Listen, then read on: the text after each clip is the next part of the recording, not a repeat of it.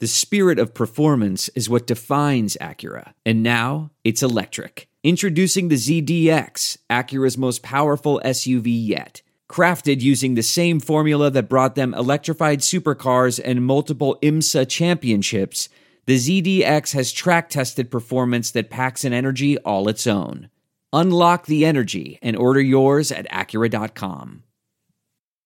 Achieving a gorgeous grin from home isn't a total mystery with Byte clear aligners. Just don't be surprised if all of your sleuthing friends start asking, What's your secret?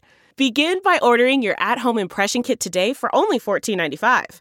Byte clear aligners are doctor directed and delivered to your door. Treatment costs thousands less than braces. Plus, they offer flexible financing, accept eligible insurance, and you can pay with your HSA FSA. Get 80% off your impression kit when you use code WONDERY at Byte.com. That's B-Y-T-E dot com. Start your confidence journey today with Byte.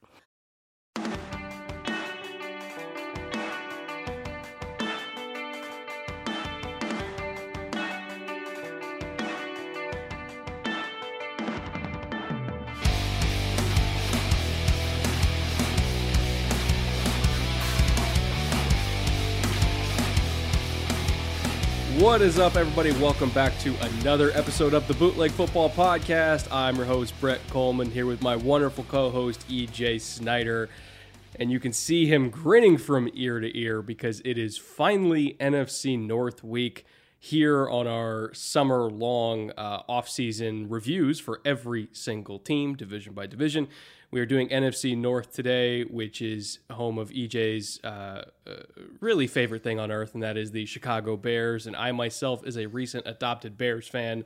Uh, uh, full disclosure, we're going to be talking a lot of Bears today. I, I know we're talking all NFC North teams, but we're talking a lot of Bears because for the first time in a long time, um, good things happened in Chicago sports that that wasn't the Blackhawks. I'm I'm stunned.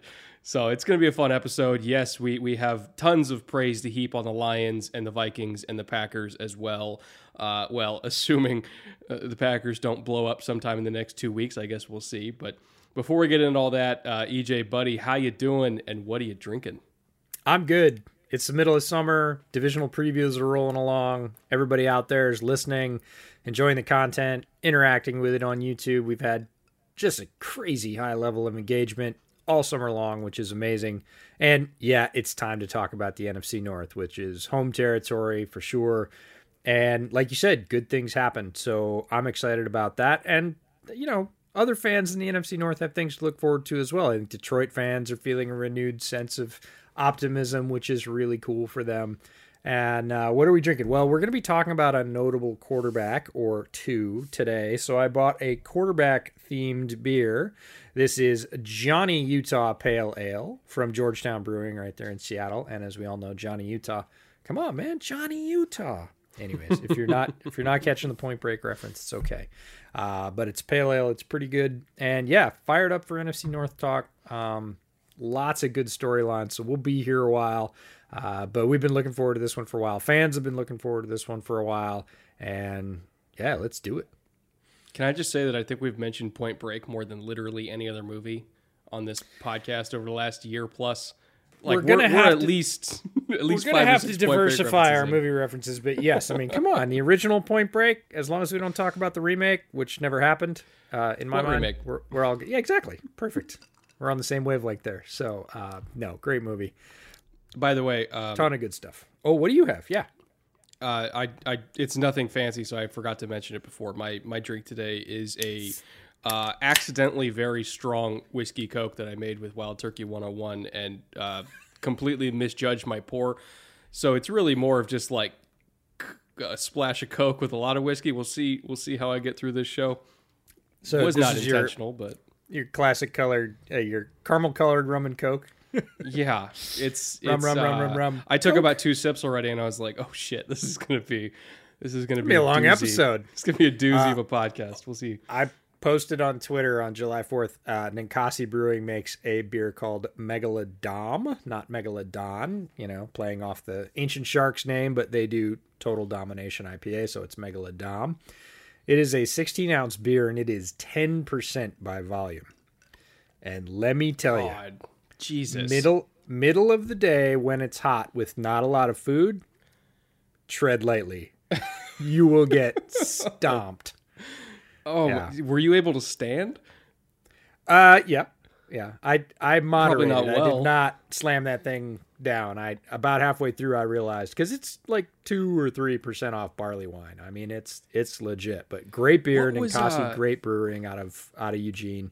Um, what was that place we went to in Mobile? The was it Iron Hand Brewing? Oh yeah, Iron Hand. We're going to be headed back there. We need to tell them we got Senior Bowl dates now, so we need to tell Iron Hand that we're going to come back. And I'm actually gonna. Uh, I haven't told you this, but I'm going to reach out because we were fortunate enough to meet the husband and wife team that own it. Uh-huh. Wife wife runs front of house. Uh, husband is a brewmaster and and does all the brewing. And he was incredibly gracious. Came out, told us about all the beers, let us try anything we wanted to. Talked about favorite styles. He was he was amazing. I'm going to reach out to him now that we know that we've got a Senior Bowl that we're going to go to this year, um, and see if he won't make us a bootleg beer. Well, I just wonder if it's going to be as, as strong as those stouts because I think it was like 13-1 or something like it was like a chocolate stout that we had that knocked We're me not going to make it my that strong. ass. Yeah, we're not going to make it that strong because we want to we want to feed people and have everybody have a good time. But uh, which maybe we'll have an event. Oh, we're gonna have a Hand. We'll great time if we drink those. Just saying. Yeah, you think you've got takes now. Uh, so enough with really good things to drink. We've got a bunch of really good football to talk about, and um, the order here is important. We're starting with Chicago. Uh, in the newspaper business, they say don't bury the lead. The lead in the division in terms of overall change and offseason is Chicago. Chicago started off, for those of you that are not familiar, uh, in a not great place. There was not a lot of hope. They didn't have an answer at quarterback. Uh, the offensive line was meh, and they really were lacking enough assets, everybody thought, to go get a top quarterback prospect. They weren't going to be able to buy one in free agency because they didn't have the cap space, and it didn't look like they were going to be able to draft one because they were they did just well enough to be out of the top of the draft order, typical Chicago. So it was pretty gloomy around Bears land. There was no quarterback in place, no real plan, and no real way to get one. And that was not a great place. And then the miracle occurred and things turned. So we're going to talk about Chicago because it's got to be the biggest offseason swing so far in the NFC North. if if not the NFL entirely, if we're being honest here. But uh, we'll go through their front office review first things first. Uh, Ryan Pace going into year seven and uh, potentially bought himself a year eight, nine, and ten and beyond with last draft, which we'll get into. Matt Nagy already in year four. Surprise! I can't believe he's already in year four. Time flies, really. Uh, Sean Desai which is now Nagy's third defensive coordinator in those four years, I believe, because I think he had Vic year one, and then, um, uh, and then he had uh, God, why Chuck uh, Pagano years two and three, and now he's got Sean Desai for year four. He's in his first year, and then Bill Lazor returning as offensive coordinator for year two. Um, I would say uh, the the wild card here, maybe maybe wild card's not the right word because I don't necessarily see uh, any sort of chance of failure for Sean Desai. I believe in him a lot. Um, but I think the biggest point of change within the Bears organization, not named Justin Fields, is Sean Desai. Because I think this is a return to the style of defense that made them a Super Bowl favorite back in 2018. Um, compared to what they were doing the last two years with Pagano, I think returning to that Vic Fangio style. You know, it's a lot of match quarters. Um, it's a lot of cover three, at least rotations from too high into cover three. Some creative blitzes, but not relying too much on blitzes in terms of bringing second and third level defenders on pressures. It's really more in the vein of creepers or fire zones than just straight up playing man coverage and sending the house at people. Uh, it- it's a it's a different defensive style than we've seen in the last two years, but it's a return to the one that I think was the best for this personnel. And so I say, uh, you know, the word wild card, but really, I think it's just the biggest, the biggest point of change or the biggest um, potential impact on this organization, other than the changes at quarterback, is Sean Desai, defensive coordinator. What's your take on him, and then what's your take on the rest of this front office and staff? Yeah, I was pinning a lot of hopes on Desai before the Justin Fields acquisition because Sean Desai is extremely smart. He has been with the Bears organization for six years in a defensive capacity. He was a defensive assistant and then he was secondary coach. Now he moves up to being a young defensive coordinator, his first time to that level in the NFL. But everyone around the Bears organization respects him. He made it. Uh, you don't often see uh, coaches at that level survive a transition between head coaches. He did.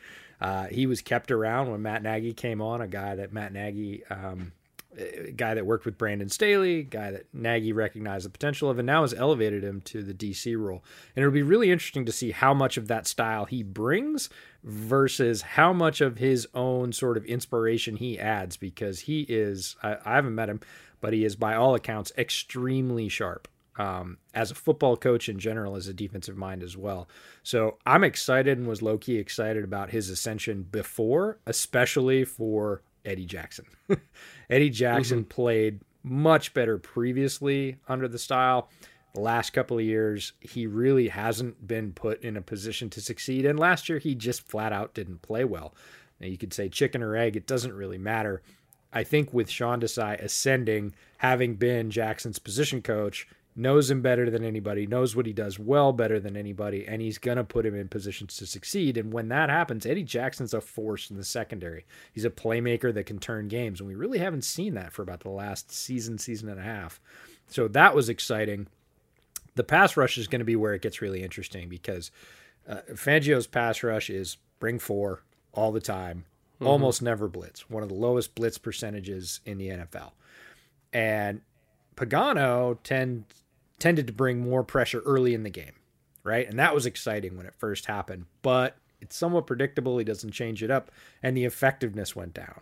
So he kind of backed off, and then it looked a lot more like Fangio's defense. I'm really interested to see because Chicago has rush talent.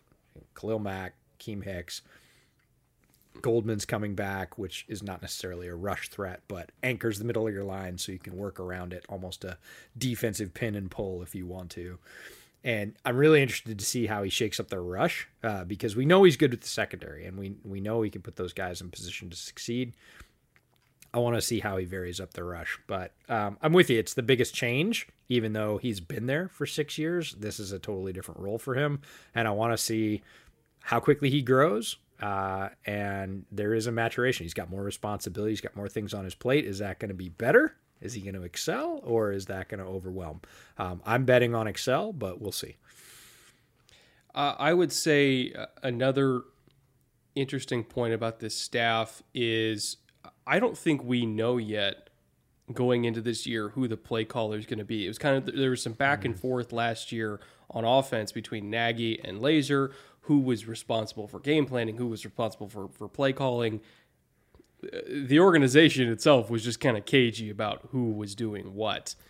And I don't really know the reason for that, but I also know that just based on who they had at quarterback last year, I almost feel like it didn't matter uh, who was doing the play calling. It just wasn't going to be successful because you can call the best play in the world, but if you have Mitch Trubisky who has like a 20% hit rate on passes 20 plus yards down the field, or if you have Nick Foles that completely eliminates entire sections of your run game because he's not mobile enough to do it. There's only so much you can do about that. So uh, I am curious to see if Matt Nagy opens up the offense now that he has not just one but two upgrades at quarterback. Because remember, Andy Dalton is still better than Nick Foles. He's still better than Mitch Trubisky regardless of who's starting week one against the Rams. Uh, they have an upgraded quarterback, and Andy Dalton can move a little bit too. I'm not saying he's anywhere near Justin Fields. He's not even anywhere near Mitch Trubisky, but he's not as statuesque as, say, Nick Foles. So I'm very curious to see whoever is calling the plays, whether it's Nagy or Lazor, if they open up the offense and they throw in more zone read. You know, if they're running some of the stuff that we see, you know, Urban Meyer ran at Ohio State and Florida that also Greg Roman kind of stole and ran in Baltimore, like all the bash stuff he does with Lamar, um, which Fields ran at Ohio State. Like maybe they're going to run some of that with him as a package. Uh, you know, maybe they'll incorporate more bootlegs because they're going to have two guys that can actually run them. I'm really curious to see what they do offensively because now I feel like they have not just one but two quarterbacks that expand the playbook just by being on the field. Yeah, there's both sides to that. Uh, Matt Nagy has said he's going to call plays this year.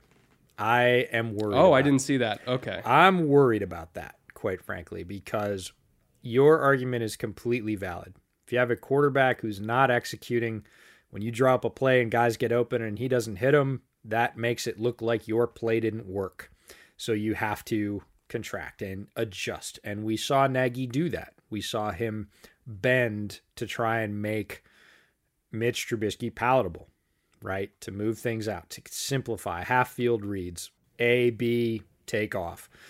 Really simple stuff at an NFL level, which is also predictable for a defense. And there's only so far athleticism is going to take you in Mitch Trubisky's case. There's another piece to that. That is an absolutely valid point and 100% true.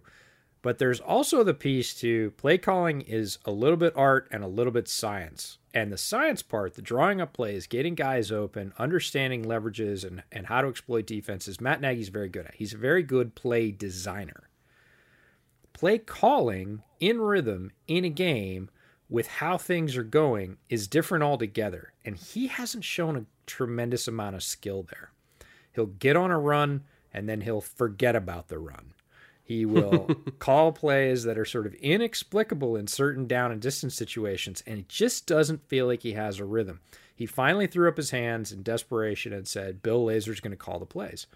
Bill Lazor had all the same limitations at quarterback that we're talking about with Matt Nagy, but he was better at stringing together plays in order at the right time, pulling the right levers, and getting some effectiveness. And the Bears' offense started to look competent. They didn't roll, but they started to look competent. And then they had that stretch where they had four games in a row over 30 points, which is the first time they'd done that since 96 or something like that.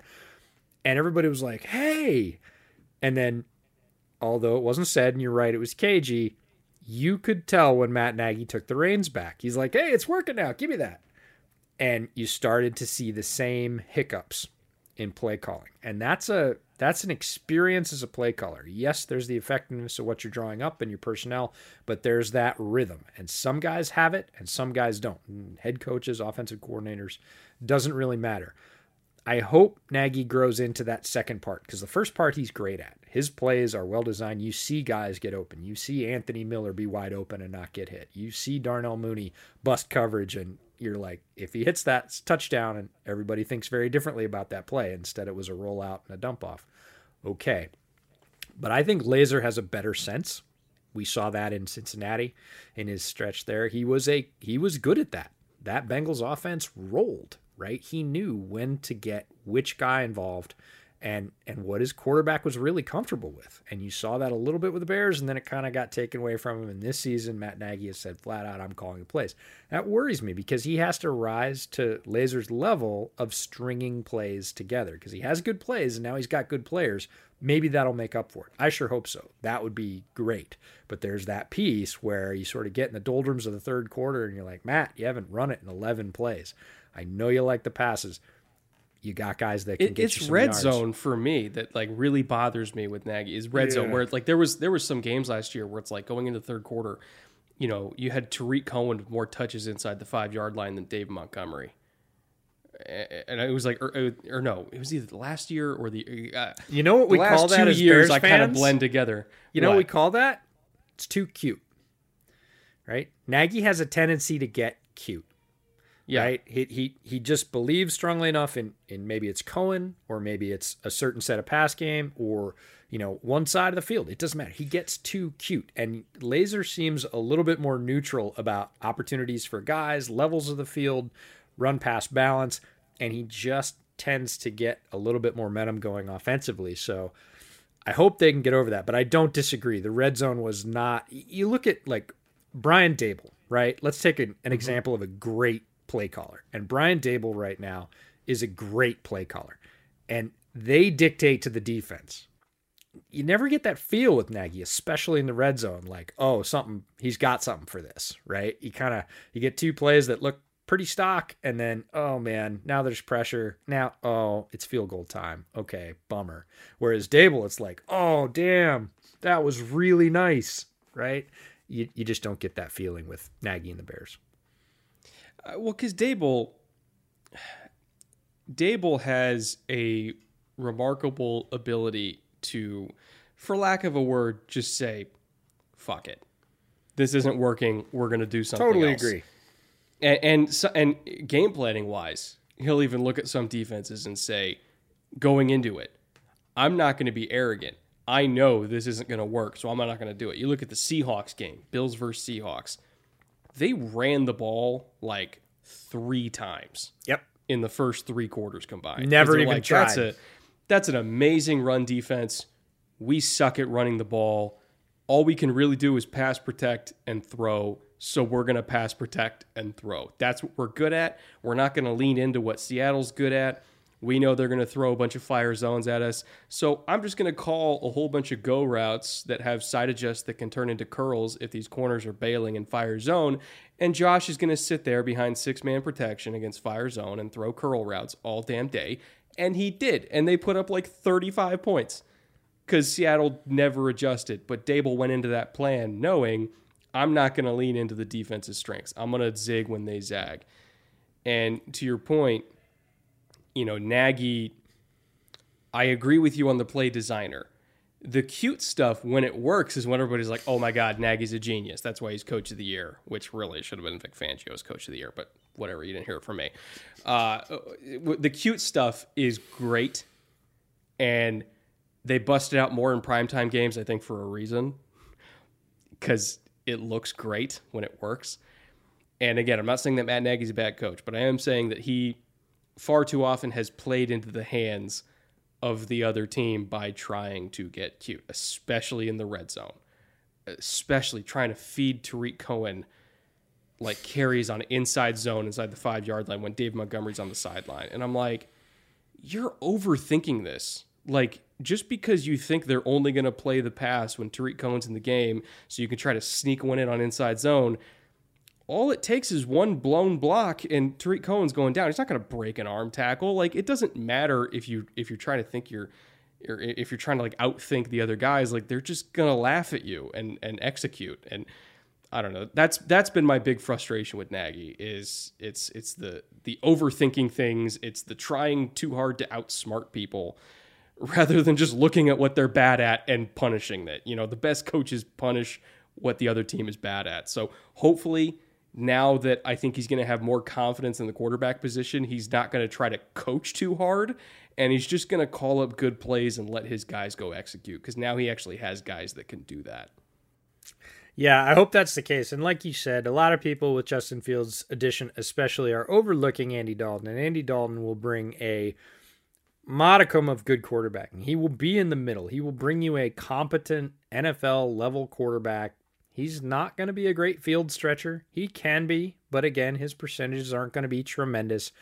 They're actually not that far off Mitch's in terms of overall hit rate, but his efficiency is better. He has less bad plays and less short plays, uh, but isn't going to give you the overall variance, right? Because he's not going to take off and pick up 35 yards with his legs like Mitch could, and he's not going to hit that bomb, you know, 45 yards downfield very often anymore at this point of his career. But that doesn't mean he's still not worlds better than anything Chicago had in the quarterback barn last season. So even if it starts off for the first three, four, five weeks with Andy Dalton, we should see a competent Bears offense. And yes, I'd like to see Justin Fields take the field as soon as possible. But even if that doesn't happen, don't panic, Chicago fans. You should be seeing a more competent quarterbacking and more competent offense in general. Why don't we talk about that quarterbacking a little bit? Let's get into a draft review here of all seven Bears draft picks from this year. Justin Fields, round one at 11th overall. Uh, Teven Jenkins, round two, the seventh pick in round two. Larry Borom, the tackle out of Missouri, uh, all the way down to round five. They did not have any picks in rounds three or four. Uh, they had a trio of sixth rounder with Khalil Herbert, somehow lasted until the sixth round. Don't ask me why. I have no idea. Dazz Newsome, who unfortunately is recovering from a broken collarbone, suffered a few weeks ago now. Uh, talented receiver out of North Carolina. Uh, it seems like every year North Carolina is putting out a receiver in the NFL and just quietly pumping talent into the league. Thomas Graham Jr., uh, corner uh, out of Oregon, who, if, if, I remember correctly, was one of your guys that you liked a lot. Uh, and then uh, Tonga, defensive tackle out of BYU uh, in the seventh round, who I think both of us had like fifth or sixth round grades on him and not a seventh round grade. So that's pretty good value as well. Uh, let's start at the top. Justin Fields. We, we've gone over endlessly, like, okay, he shouldn't have been there at the 11th overall pick. We're flabbergasted that he was there. Denver fucked up, in my opinion, and didn't take him. But to be fair to Denver, I'm I think they still think they're getting Aaron Rodgers, so I can kind of understand it from their side. I think if there was clarity in the Aaron Rodgers situation, we might not even be talking about Justin Fields as a Chicago Bear. I think he might actually be a Denver Bronco. They uh, Denver has asserted publicly that that is not the case. I'm not sure I believe that, uh, but regardless, we, I'm not going to rehash the the wildness of Justin Fields even being there at 11. What I want to talk about is what he brings to the Chicago Bears, and I want to dispel some myths here. There was a pre-draft narrative that went around that he was a a, la- a, a last in, first out kind of guy, that the work ethic wasn't there, that you know, he struggled to read coverage and yada yada yada. It I and I think I mentioned this on the draft stream. I heard about that like a few days before Orlovsky went on TV and and said it and it kind of blew up and everybody was saying like what what the hell is this story? I heard about it um as like a third hand type thing of like, oh, here's what coaches are saying, and they tell somebody who tells somebody who it made its way to me. I didn't really believe it because just when I watched the tape, I'm like, this doesn't look like a dude who doesn't care. This doesn't look like a dude who who is a, a, a, last in first out this doesn't look like a dude who doesn't understand how to read defenses like yeah the indiana game was rough I I understand that. But Indiana also runs a fucking crazy defense. Like they throw stuff at you at Indiana that a lot of NFL teams don't do. Like uh, the wildest pressures you've ever seen. Some stuff that I don't even see some NFL teams running. Not that they couldn't, but just they don't. they just don't. Like, yeah. you know, they're bringing safeties from 20 yards deep as like an ad rusher with like a six or seven man pressure. It's like, what the fuck? Like, Indiana's weird. It was stuff that he had never seen before. And to be honest, in most games in the NFL, he's not going to see stuff like that either. It's a different kind of defensive meta game. And so I'm not going to look at that game and say Justin Fields can't read defenses. I'm going to look at that game and say, like, man, he's going to learn some lessons about how to set protections, how to glance at his hot, um, how to communicate with his center. Like that was not a oh he can't do it game. That was a oh he's going to learn how to do it game. But even then, it was one game. And then people look at the Northwestern game and, and, and, and they, they judge him for that one. It's like, well, they ran the ball for like 400 yards. Like, he just drove the bus. Like, I, you can't look at the Clemson game where he's getting to his third read and, and throwing a touchdown 60 yards down the field after breaking his ribs, getting drilled by a helmet in his midsection. You can't look at that game and say he's not tough, he doesn't care, he doesn't want to win, he doesn't know how to read defenses. It doesn't make sense to me. And yeah. I am not I'm not disparaging people that were spreading that narrative because they're just saying what they were told, but I'm saying the reason why I didn't come forward with it at the time before them is because I didn't see it. So I wasn't going to go saying that when I'm looking at the film myself and I'm like, that doesn't make sense to me. So I don't know. I just wanted to dispel this myth. Justin Fields, he knows what he's doing. He's a good quarterback. Yeah, you and I talked about it when you heard it. You heard it first. You certainly have more sources in the league than I do. And you said, "Hey man, this this is what I heard." And you told me and to me, having been doing this for over a decade now, it's every code word that there is for this guy's an African American quarterback. right? And my advice was wait. Don't don't put that out. Just just wait. Don't don't say you do believe it, don't say you don't believe it. Just wait. Because you and I both agreed a lot of that just doesn't show up on film. Now again, It didn't make sense. It We've said sense. over and over again that we don't get to see the third behind the curtain. We get to see all the on-field stuff, which we both prioritize. This is guys doing what they're going to do at the next level in pads against people that want to hurt them. Like that's that's the acid test. Testing is important. There are thresholds and minimums. And if you meet those, we kind of don't care, right? Or if there's a reason you had a terrible test, like you're recovering from a motorcycle accident, we're going to factor that in. But then there's that other third how they are in the locker room, how they are with coaching, how they are as people. We don't really get to see that. Notably, we are both really high on Tamorrion Terry, right? Tamorrion Terry went undrafted. Oh man. Yeah, Yeah. Tamorrion Terry went undrafted. We were like, why? Because again, we're prioritizing film on the field. And we said, on the field, he's not undraftable, right? Well, turns out off the field, kind of undraftable.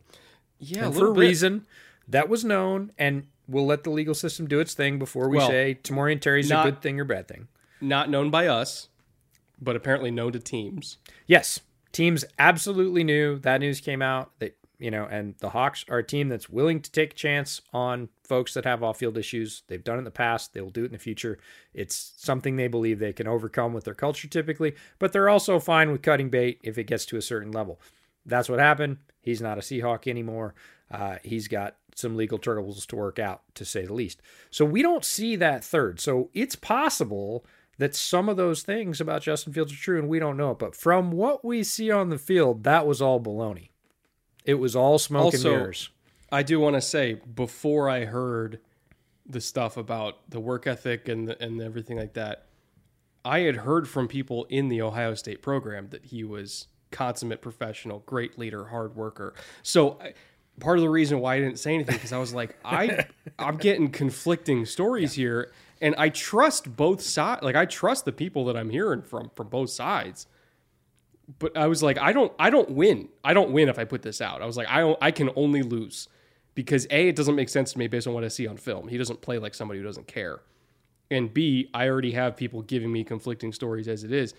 I'm just gonna say nothing because it, it just it the whole story screamed toxicity to me. And then a few days later, when somebody took the bait and then said it on national television, I was like, "Are you fucking kidding? Like, why? Why, Our- why are you saying that?" Our job is to filter is because there's always conflicting information to different levels and like you said from from sources you can trust. And I've had that situation actually with Bears news. Uh last year with the starting quarterback battle. I got myself in I could have got myself in some serious hot water cuz I had it from a very good source that it was Foles. 100% night before the season started. Source I trust from somebody reputable said it's Foles. Well, something happened and Trubisky rolled out as a starter. And I was like, ooh, geez, I'm really glad I didn't say that because I, again, fully trusted the source that said it and and actually don't believe that that wasn't spread around the organization that Foles was going to be the winner of that competition and start. Something changed. And again, we don't we're not privy to that. All the stuff with Justin Fields, if you watch the tape, he's incredibly athletic. He's very smart. The idea that he can't get past his first read was sort of, I'll say, needlessly dispelled by everybody from Ben Solak to everybody took a shot at saying, no, no, no, Justin Fields can read the field. Uh, Jenkins, everybody that talks about quarterbacks, Quincy Avery, everybody came to Fields' defense and said, This is baloney. You can watch the field, and here he is going from read to read to read. And I will take issue with the Indiana game because I know you broke it down on a live stream. I watched part of that. And when I went back, I ended up watching it again, uh, both because we were watching uh, somebody else we're going to talk about, an uh, Ohio State offensive line prospect. And I got back into the Indiana game and I watched it because by that point, the narrative was out there that Indiana is Justin Fields' Waterloo, right? This is his game where he, he can't get it done Waterloo. right? and even in the game where people say it's the worst, right? Indiana was the number one, Northwestern was the number two. Even in the Indiana game, if you're looking at college quarterbacks, and agreed, high level college quarterbacks receive a, a, different level of scrutiny. Even in that game where he had some, yeah, not great plays, he had some banger plays in that game. Yeah. He had yeah. some plays that not almost nobody else can make. Right? Trevor the one where, uh, where the where the dude like bounced off of him. Yeah. And he, and he where he plants his base. And, yeah, he plants his base and takes a full on rush in the hip and just okay, and then goes about his business after a 290 yeah. pound defensive lineman bounced off him. Like that, that's staggering stuff. And it was not the only one. He had sort of an equal handful of, oh my God, that's a pro level quarterback play. And like, oh, I would have liked to, to pick up that safety rotation at all. I was going to say quicker, but at all would have been good. right. And so, but that's a learning quarterback. Like you said, that's a young quarterback. And if he's not making any of those positive plays, you look at it and go, okay, I have serious concerns and I don't know what I'm going to go to bat for here. Even in his worst game, I can pull up the Indiana game and go, that right there, that right there, that right there. That's a quarterback I want on the field because he's a difference maker. Right. So it wasn't yeah. that it was a complete and utter, you know, hellscape. It was a really up and down game, but the ups were incredibly bright in that game. And a lot of people overlooked him because he made some boneheaded plays. Justin Fields, extremely talented. Allen Robinson's already said, nope, first in, last out. He's already doing it. Yeah. He showed he was at camp two weeks early, right? He, you're getting all that. And he has been nothing but focused since the draft. He, of really the top four quarterbacks, is a guy that's not smiling in pictures and is here to take your heart, right? He looks like that guy. And, and most he importantly, is, he already hates the Packers. Yes. That's that's just icing on the cake. But in terms of an evaluation of what one guy has done for the Bears' fortune, uh, we talk about this on my other podcast, which is the shirt I'm wearing, Bears Over Beers. Uh, for those of you that don't know or new to the audience, it's my other podcast where I talk just about the Bears. It's on the Windy City Gridiron channel. And we talked about this. We said, when was the last time the Bears had a quarterback prospect who had the amount of sort of collegiate success and buzz or was as awarded or heralded as Justin Fields? And that guy's name is Johnny Lujack. He played in the 1940s. He was a two time national championship player in college. He was the headliner of that program. He was the golden boy signing at quarterback. It was the mid 1940s. And since then, nobody, nobody has had the collegiate success or the draw or the sort of level of attention or, quite frankly, ability that Justin Fields has had. The answer is he's he is one of, if not the best quarterback prospects that has ever stepped onto the field for Chicago. Day one. Since Jim McMahon, probably. He's better than McMahon was. In terms of what he's accomplished already in his career, he's better than McMahon was. McMahon is a tremendous player. He was a great leader. He was fired. He was nowhere near the passer that Justin Fields is right now coming out of college. Justin Fields is already is, a much by the way, passer than Jim McMahon. By the way, that, that says a lot for how far the game has come in 40 years, where Jim McMahon, who was like setting every single record possible at BYU uh, when he was coming out, you look at his production compared to today's stuff, and everybody's like, oh, yeah, it's fine. When, like, back then, back in 1980, or, or I think it was 1980, everybody's like, oh my God, like, I didn't even know this was possible. And now that's just like average. Yeah, it's crazy. No, Justin Fields is the most heralded quarterback prospect since the 1940s for the Chicago Bears. He gives them hope at the game's most important position at a time when you talked about the modern game where it's more important than ever. We we both know if you don't have a quarterback, you're not winning this league. Just look back at the look back at the playoffs for the last 3 years. Right? Past the wild card round when it counts. Look at all the teams that made it past the wild card round in the last 3 years. Do they have a quarterback or don't they? And did anybody advance that didn't have a quarterback, a high level quarterback yeah. prospect? And the answer is no, they don't. It's always Brady and Rodgers, and Dak is getting into that stratosphere. Josh Allen might push his way into that stratosphere, right?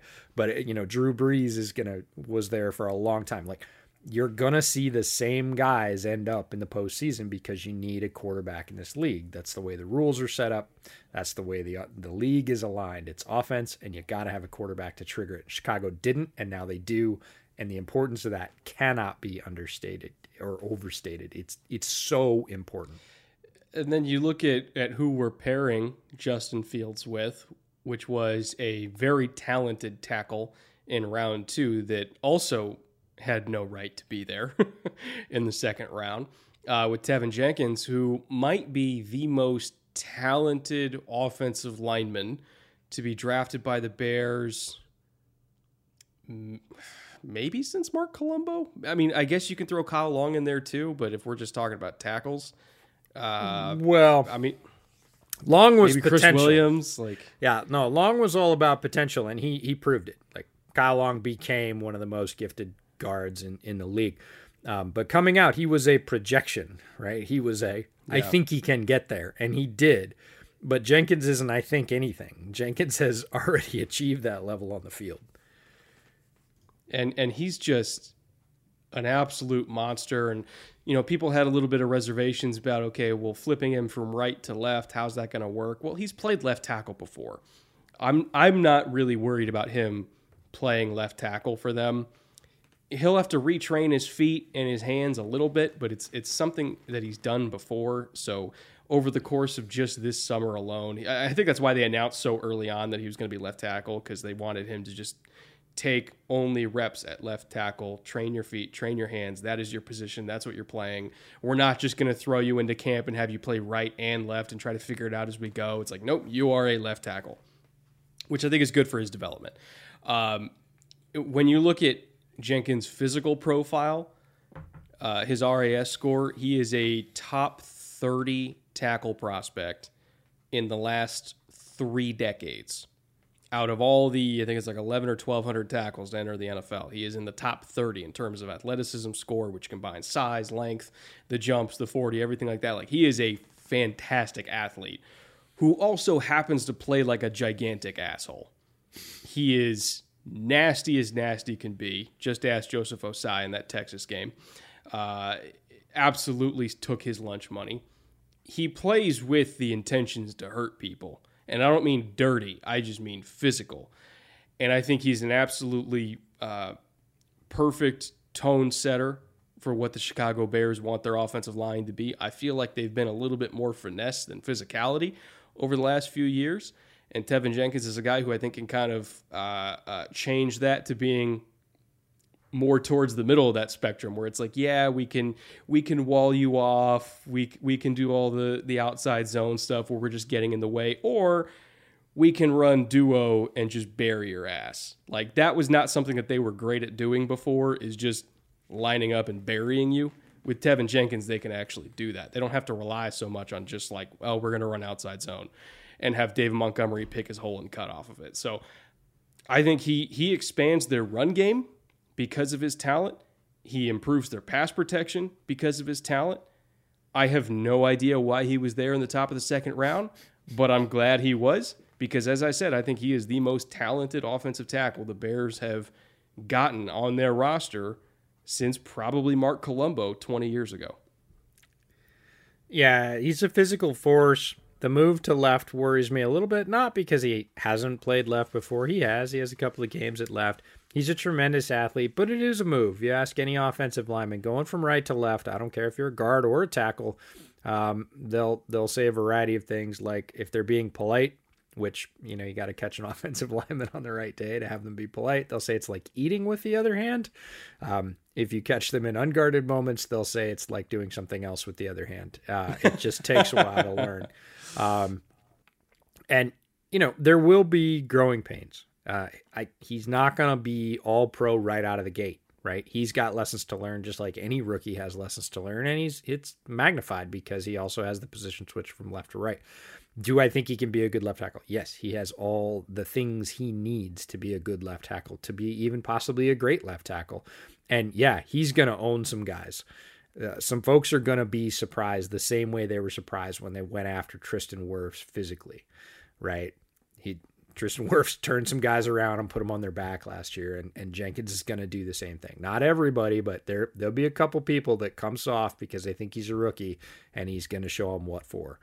that's that's gonna happen, and I'm excited about that because that's fun to watch. Uh, because he doesn't play dirty, but he will absolutely turn you over and roll on top of you because that's what he wants to do on every play, and he's capable of it. So, again, if you'd told me that the Bears would come out of the first two rounds with Fields and Jenkins without mortgaging like crazy amounts of future assets, I would have said, You're insane. There's no way. Those are two top probably 15 or 18 players in the draft, and you're telling me they get them both and they didn't have to sell the farm?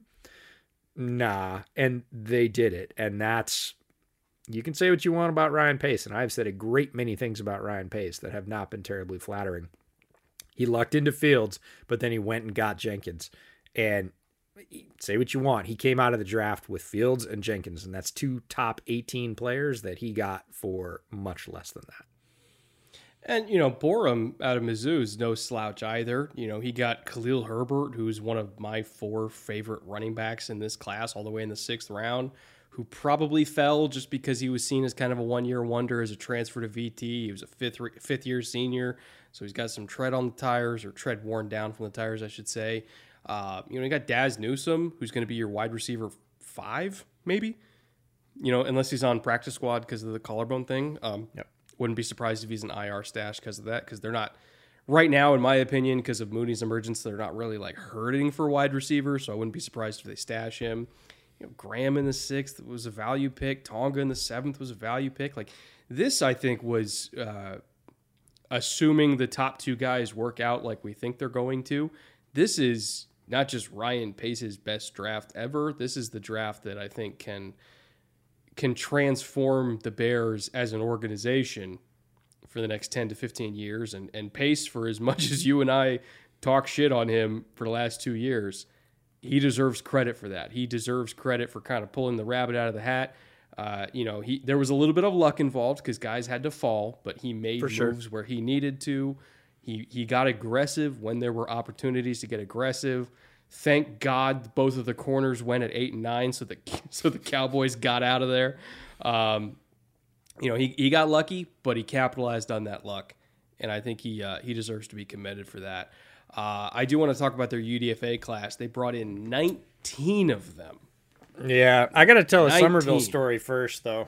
Okay, before we get it. off the draft. So, Sam Summerville is the Southeast area scout for the Bears. So, if you've followed the Bears for any amount of time, guys like, well, anybody out of Georgia, right? So he was he was the guy that scouted Roquan. He was the guy that scouted Eddie Goldman. He was the guy that scouted Tarik Cohen. Like Sam's had a great run. And when you and I met at the Senior Bowl in Mobile, I was at weigh-in. You weren't quite there yet. Things were warming up, and and uh, for those of you that aren't familiar, weigh-in is a thing where they walk across the stage and they get all their measurements and they announce them and teams sit together, right? Scouting staffs from entire teams come in, take a section, and there's the Bears section. I walk by and it's right there, and there's Sam shooting shit with a bunch of guys, and I was like, that's it, I'm going to do it. I'm going to walk up. I've been a fan of his work for a long time. Sam couldn't have been nicer. Took some time with me. Event hadn't started yet. I said, hey, this is who I am. I'm a fan of your work. Super gracious guy. And I said, because I swear I swear that I'd read that the Bears had promoted him. And I said, Congratulations on your promotion. And in one of the most embarrassing moments of my life, he says, What? and I was like, Oh my God. I, I did. Mm, er, didn't you get pr- promoted? He's like, No, news to me. It'd be great. I'd love it if they did. And I'm like, Oh my God so I just put my foot directly in my mouth. Turns out I was oh, just no. two years early, Sam. They just promoted him yesterday from Southeast Area Scout to lead national scout for the Bears. So congratulations to Sam Summerville. I I had the news first. I was I had the breaking story. I was two years early. Uh, it was crushing, but again, he was incredibly gracious and didn't grill me for it. He he well could have, but Congratulations to Sam. He's been a pipeline of talent into the Bears organization. Well deserved promotion to National Scout yesterday.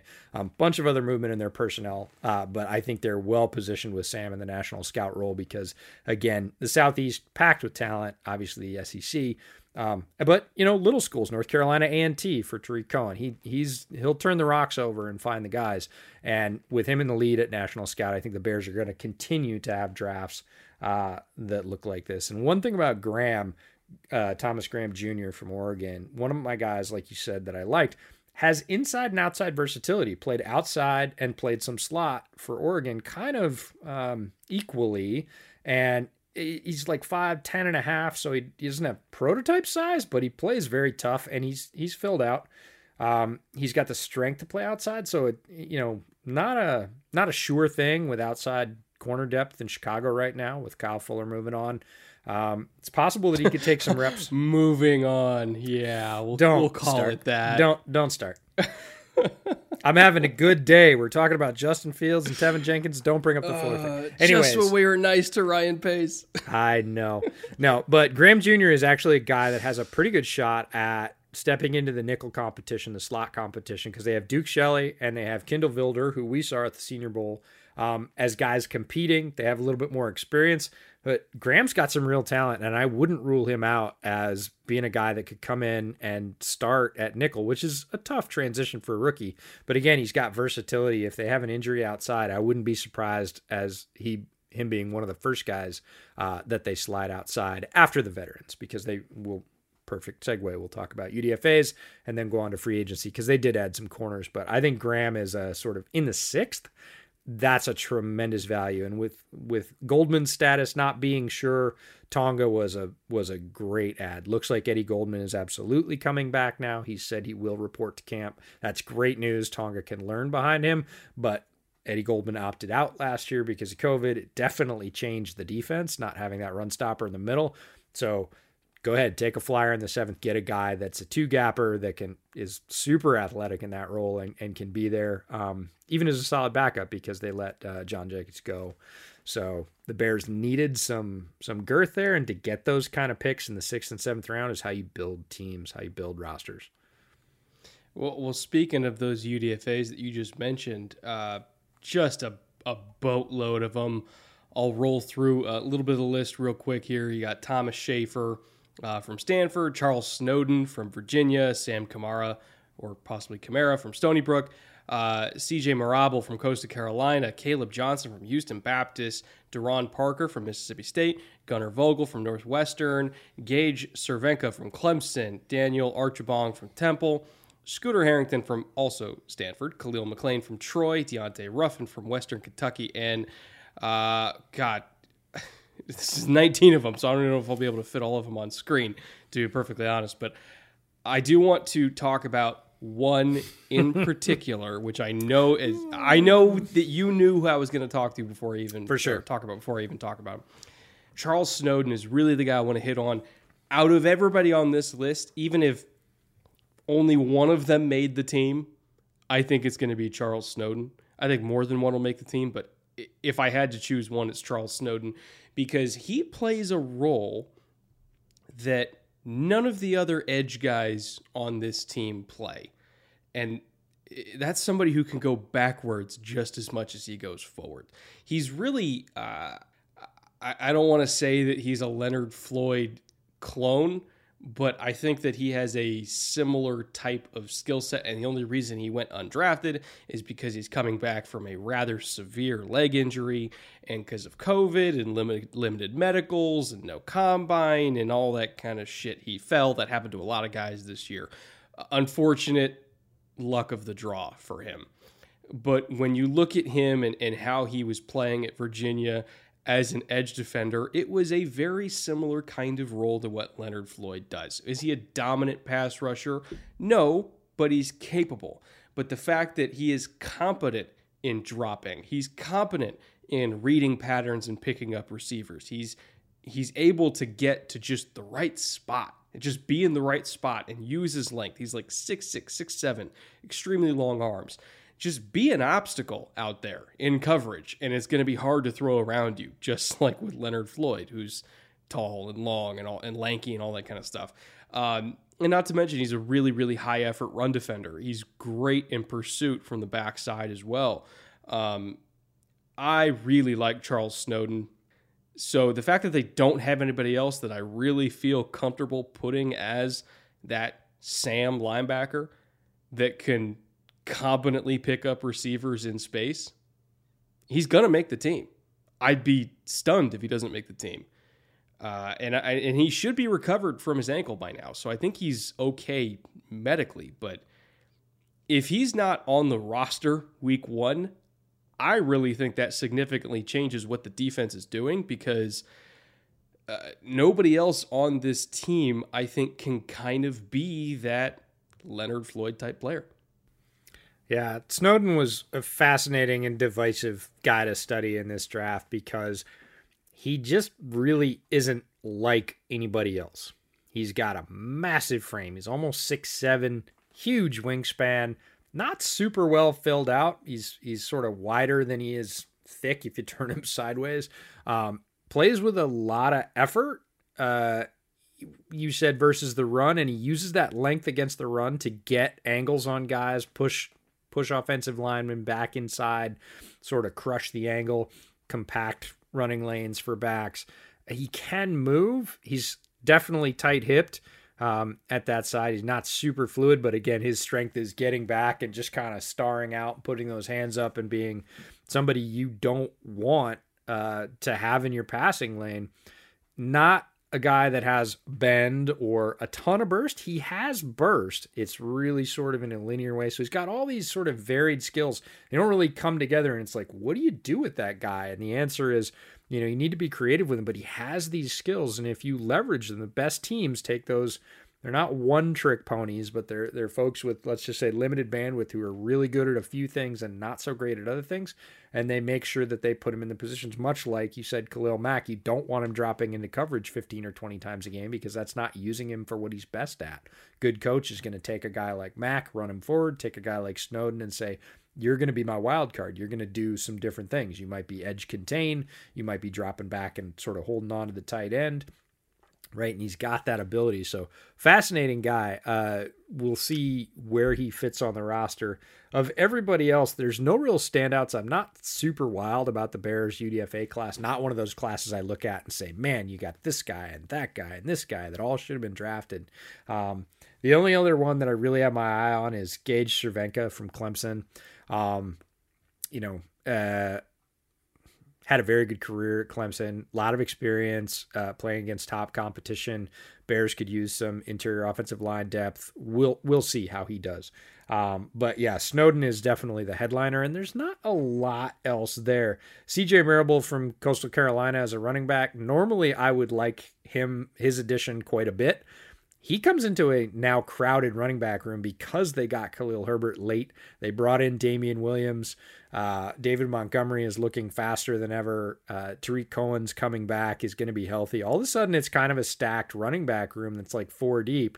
And you're like, okay, so where does CJ Marable fit? Because he's not a return specialist necessarily. They have more wide receivers that are sort of fit in that role. So you sort of say, what's his path to playing time? And it doesn't look great. Good player. Um, just the fit's not tremendous. And the rest of the guys, mostly just guys. I know some folks are excited about Scooter Harrington out of Stanford. He was their second tight end. Uh, you know, he's hmm. he's going to be competing for that special teams role, sort of third, maybe fourth tight end if you're going to carry it. Nobody else really excites, but uh, Snowden's fascinating. How are they going to use him? Marable's good, but probably won't see the field all that often. And the rest of the guys, nobody that's nobody that's making me lose sleep. Uh, why don't we move to their veteran, veteran, excuse me, free agency pickups? Uh, a few names that I found really intriguing. Uh, they brought in Des Trufant, 31 year old corner from Detroit, on his third team now. Uh, in three years, I think. I think Trufant was only in Detroit for a year, if I remember correctly, right? From the from that trade. Um, so he, he's in Chicago now, presumably playing across from Jaylon Johnson. While there's that competition between uh, Vildor uh, and Shelley for nickel, I, Vildor might play outside across from Jaylon. I tend to think that Trufant would win that job. So just my gut instinct. I, again, I know there's there's buzz about Vildor being an inside outside guy. Eh, I don't know if I believe that, but we'll see. A lot of uh, people so saying brought... it, but Vildor, we saw him at the Senior Bowl. He is a power pack. He is aggressive. He reminds me of Elijah Molden in play style, right? He is aggressive. He will shoot gaps and all that, but he is not tall. you, you no, stack him up against a 6'2", 6'3", wide receiver that he's going to see plenty of in the NFC North. That's a mismatch Quarterbacks. Yeah, you put you put him on Jefferson or Thielen or Davante. No, I just I no I, I don't want that. No, no, so thank they you. Brought in they brought in Trufant I think, to kind of take that role for him outside. Uh, one of the underrated signings I really like was Mike Pennel, coming over from Kansas City. Uh, I don't want to say he's redundant when I look at the other guys in their defensive line rotation with the Keem and Nichols and Edwards and uh, you know Eddie. Uh, you know they they just got Tonga. He's another one of these guys where it's like, is he a three tech? Is he a five tech? Could you put him at cock nose? The answer is yes. Yeah, he's all I, those things. I see Pennel as an Urban replacement. I was sad when Brent Urban moved on because he played above his level. He was a down eater and more. He made at least one play a game. He was one of those, you know, high effort and in the right place guys. He was going to be on his assignment, and once or twice a game, he was going to wreck something in a good way. And I was sorry to see him move on. I understood why he did, but see more as like an urban replacement, right? He's going to be a down eater. He's going to be that guy that's going to come in and play significant snaps, but always behind somebody else and just do his job. He's assignment sound. But now, you know, they got six of those guys now. So I have no qualms about them them basically just running hockey lines at this point and just constantly keeping them fresh, especially Akiem at this point in his career. You don't need Akiem playing 90% of the snaps when you have Pennel and Eddie and Bilal and, and Edwards, who's a really good player, and you got Tonga as the young guy coming in. Like, you don't need it. Now now Akiem is you're you're putting Akiem in the game in like high leverage situations. You know, second and ten for pass rush. Uh, you know, third and short, goal line, all that kind of stuff. Like you you don't need Akiem to be in there all the time. You just need him to be almost like how Philly uses Fletcher Cox at this point, where it's like, we know he's the star.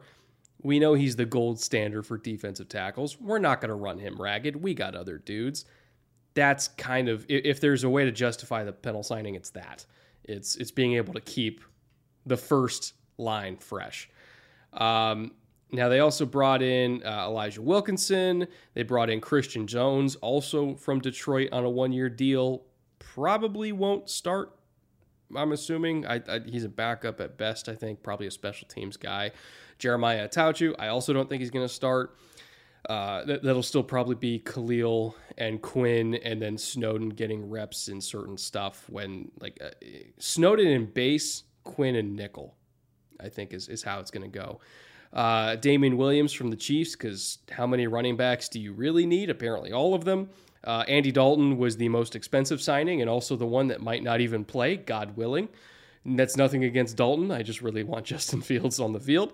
Um, and then to round it out, you got Jake Butt, whose career uh, unfortunately has not. Oh, and you also had Marquise Goodwin and Damiere Byrd. God, how many like those, sub five? How many sub five eleven receivers that run four three do they have on this team? So I I think people are sleeping on Marquise Goodwin and Damiere Byrd Damiere Byrd was one of those guys as I was watching all the games last year that even though the Patriots team struggled a lot, made plays. And a lot of New England fans say, yeah, he wasn't consistent. He wasn't. He made flashy plays. He's not your wide receiver one. He's not your wide receiver two. He's probably not even your wide receiver three, but he can be a very effective four. And there are a lot of four wide receiver sets. He can stretch the field. He's a burner and he's got a big play knack. Goodwin is the same. Super fast, competing in the Olympic trials, was an Olympic sprinter level at Texas when he was there. A sneaky guy that's had, again, impact in places that he's gone. So here's two guys that you weren't too sure about what Anthony Miller's future was going to be. There was some talk about him being moved. You're really sure that you've got Mooney and pretty sure that you had A Rob. Uh, that looks pretty secure now. So those are your top two. Miller looks like he's going to have that chance to compete at three, but now you've got Goodwin and Byrd as options for four. Like Chicago has lacked a field stretcher, right? And in the past, when they've had one, the Johnny Knoxes of the world, right? Yeah. They've had some fun offenses, and both Goodwin and Byrd have legit like low four four, high four three speed.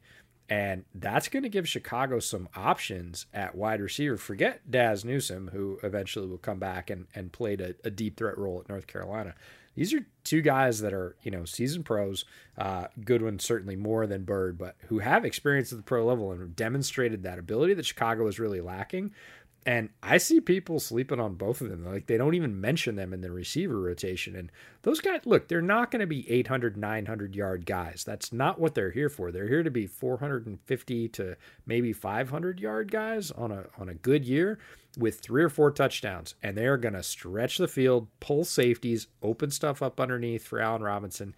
That's their job. They're can openers, and both of them can do it really well. And almost nobody's talking about them. So I just find it hilarious that uh, I'm looking at the receiver depth chart now between Darnell Mooney, Damiere Byrd, Anthony Miller, uh, and Marquise Goodwin. They now have four guys that are 5'10 or shorter mm-hmm. that run sub 4 4. they have four of them. They're stacking speed on the receiver. It's crazy. Robinson's not that guy, and um, Attaochu is a guy that I loved coming out of Georgia Tech. He never really ascended but he is that athletic outside linebacker that you can do some interesting things with. I've I've kind of low key hopes for him playing an interesting role in the defense. I think he'll play just because of experience before Snowden in that role. And Damien Williams, yeah, we can make jokes about him stacking running backs, but last year they had none. It was Montgomery and Cohen, and that was largely it. Cohen got hurt, and Montgomery was pretty much it. It was, you know, him and Cordarrelle Patterson and as for running backs. So they needed a good RB2 they didn't know they were going to get Khalil Herbert. They signed Williams before that. And Williams is a guy coming off a year worth of rest who was pretty effective in Kansas City. An ideal signing, and they got him for almost nothing. Um, so I'm I'm all about that. That's a sort of I'll give Ryan Pace the green stamp on Damien Williams because they needed it. They filled it with a guy who is very competent and cheap, um, and coming off a year of rest, which is huge for a running back. Jake Butt, we talked about. Uh, I actually reached out to a guy we met at the Senior Bowl, Jeffrey Essery, who covers the Broncos, and was like, "Whatever happened to Jake Butt? I really liked him." He said he never could get the knee healthy. Right? He just that's the reason that Denver eventually let him go, and then like two months later, like that's a trial signing. That's that's you know, come on in. You know, you had a lot of potential. We had a great grade on you. We understand that your knee is tuna fish. Let's see where you're at and whether or not you play a role for us. But um, yeah, it, he confirmed that it's just pure injury. Like it's not a talent thing. He he tore his knee up and he just never got right. He was never able to overcome it. So I hope he's able to resume some part of his career, but um, I wouldn't. That's not one I would hold my breath for. Uh, uh, and he's an unfortunate tale, and he's also the one that a lot of people hold up for why you don't play in bowl games if you're going to be a top 50 pick and we can argue another day about the merits of that. Should you play? Should you not play? There's a lot of players, realistically, that look at Jake Butt and say, "I don't want to be that," you know. Yeah. And it's completely understandable. Uh, why don't we move on to team number two, because we are an hour and ten minutes into this podcast at this. But point. we knew that there was going to be a Chicago bias here, and we're okay with that we knew we knew going into it, and so did our listeners at this point. I, I, have to think. But why don't we get into the Detroit Lions here? I'll start off with uh, our, our, front office and coaching review. You know, we've talked about them quite a little bit in the offseason. Um, you know, looking at you know our favorite UDFA classes, our favorite draft classes, period. So. Uh, I'm sure a lot of people are tired of hearing us praise the Lions, but we're going to do it one more time. So stick Tough. with us. Uh, Brad Holmes in year one. Uh, Dan Campbell also in year one. Uh, and then we have Deuce Staley as the assistant head coach and RB coach. Uh, Anthony Lynn also cut his teeth as a running back coach, coming over as the offensive coordinator. He's in his first year. He actually was going to take a break from football this year, but decided against it. Had a lot of buddies uh, on that Lions staff, and he wanted to go join his friends and and you know try to revive uh, the Lions franchise, and and you know he believes in what Dan Campbell's building. He believes in Brad Holmes as a GM, so he's like, screw it, I'm going to come be your offensive coordinator. And then we got Aaron Glenn, uh, who has been a fantastic DB coach for many many years now. Uh, all these guys in their first year, there's there's no you know major holdovers like we see sometimes. Um, it is a is a fresh slate. A lot of guys in roles that they haven't been in before but just kind of judging by the their first off season together so far, what they've done, I have a lot of um, excitement for what the Lions are building. I feel like all of these guys are on the same page in terms of what they want their identity to be, which is toughness, toughness, toughness, dominating the line of scrimmage, um, you know, having complementary football. And, and just kind of overall being the more physical team, like they they truly are taking that Nick Saban approach, and, and this is one of my favorite Nick Saban quotes, which is boxing has weight classes for a reason. You always want to be the heaviest team and and that's certainly what Detroit is emulating is they they don't want anybody to be in their weight class and they're, they're really taking that to heart. So I, I love what brad holmes has done. I love the energy that dan campbell's brought. I love that they gave deuce staley a chance um, and I, I really like their coordinators with anthony lynn and aaron glenn i have no complaints here even though it's it's all their first year together i'm i'm stoked to see what this staff does I'm really excited about Detroit, and I don't say that very often. like the Lions have been the laughing stock of the division for a long time, and rightfully so. They have not had that mesh that is critical between front office, coaching staff, general manager, like that. We have the same vision. We're executing. We're getting the players that the coaches know how to use and want they've sort of been dumping disparate parts in a pot and stirring, and it just hasn't worked out. And that's been really rough for Detroit fans. I understand that. And having Matt Patricia and his staff gone, getting a clean sweep at general manager, and getting someone in Brad Holmes that is apparently extremely competent. We'll talk about what he did in the draft and in UDFA and in free agency. And then this is a very strong coaching staff. All the attention is going to be focused on Dan Campbell because he's new, he's fiery, he says things like biting kneecaps, and everybody pays attention to it. But then you look at who he's got supporting him, and it's Deuce Staley. Talked about him, Anthony Lynn, former head coach, now doing the offensive coordinator, and Aaron Glenn, who's the guy I'm probably the most excited about because Detroit has lacked an identity on defense, which is weird because Patricia was brought in as a defensive head coach and never really just kind of was able to establish his system or vision effectively. They have a bunch of good players because being a poor team, they've had a bunch of high draft picks, they've invested a bunch of those in defensive players. And they haven't been able to maximize them. Guys like Jeff Okudah, who we both scouted and said, this guy is a knockdown number one A alpha corner right? He is a great boundary corner. He comes in as a rookie and looks lost. He looked terrible last year. In fact, he was outplayed by other corners who we like on the roster. Aaron Glenn's, for lack of a better term, not going to have that. He's just not going to put up with that. That's not going to happen. He is a skilled uh, coach whose resume not all that different in terms of the last five or six years than Sean Desai, right? Focusing on the secondary, on the defensive side of the ball, very smart super tough as a player. Uh, ages me a bit because I remember watching him in college. Er, that's bad. He's a coach now. It's not that he's retiring because these are the stages you go through, right? The guys getting drafted are my age. Then those guys are retiring. Oh, uh, how do you feel? I watch it like seeing DeMeco Ryans be a DC now, and I'm like, Jesus Christ, already? Don't like, don't start, because I'm watching players who I watched kids become coaches. mm, that one's rough. Anyways, Aaron Glenn, extremely talented, was great as a player. Seems as good or maybe even better as a coach. Quiet guy, but is going to instill excellence in that defense. There are a few players short on defense. They had a great draft. We'll talk about that. Great UDFA, mostly focusing on the offense. They're going to be competent this year. They're not going to be an easy out. And by next year, they're not going to be somebody you want to play on defense, is what I'm betting. When they get their players, their personnel, and their system gelling, and Aaron Glenn's running that, I believe he's eventually going to get some head coach buzz um, because I think he's that good. So that layer under Campbell, I know Campbell gets all the headlines because he's kind of goofy or, or, or, just super energetic, however you want to look at it. Uh, toughness first, whatever, coach.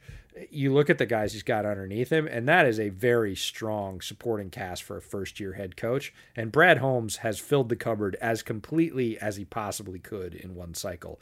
It's it's a clean sweep for Detroit, and it's a good one let's take a look at uh, the Lions draft real quick here because again, I, I think it kind of hits on all the themes that we've already touched on of just physicality, dominating the line of scrimmage. You got Penei Sewell at seventh overall. I don't really think anybody can argue with that one.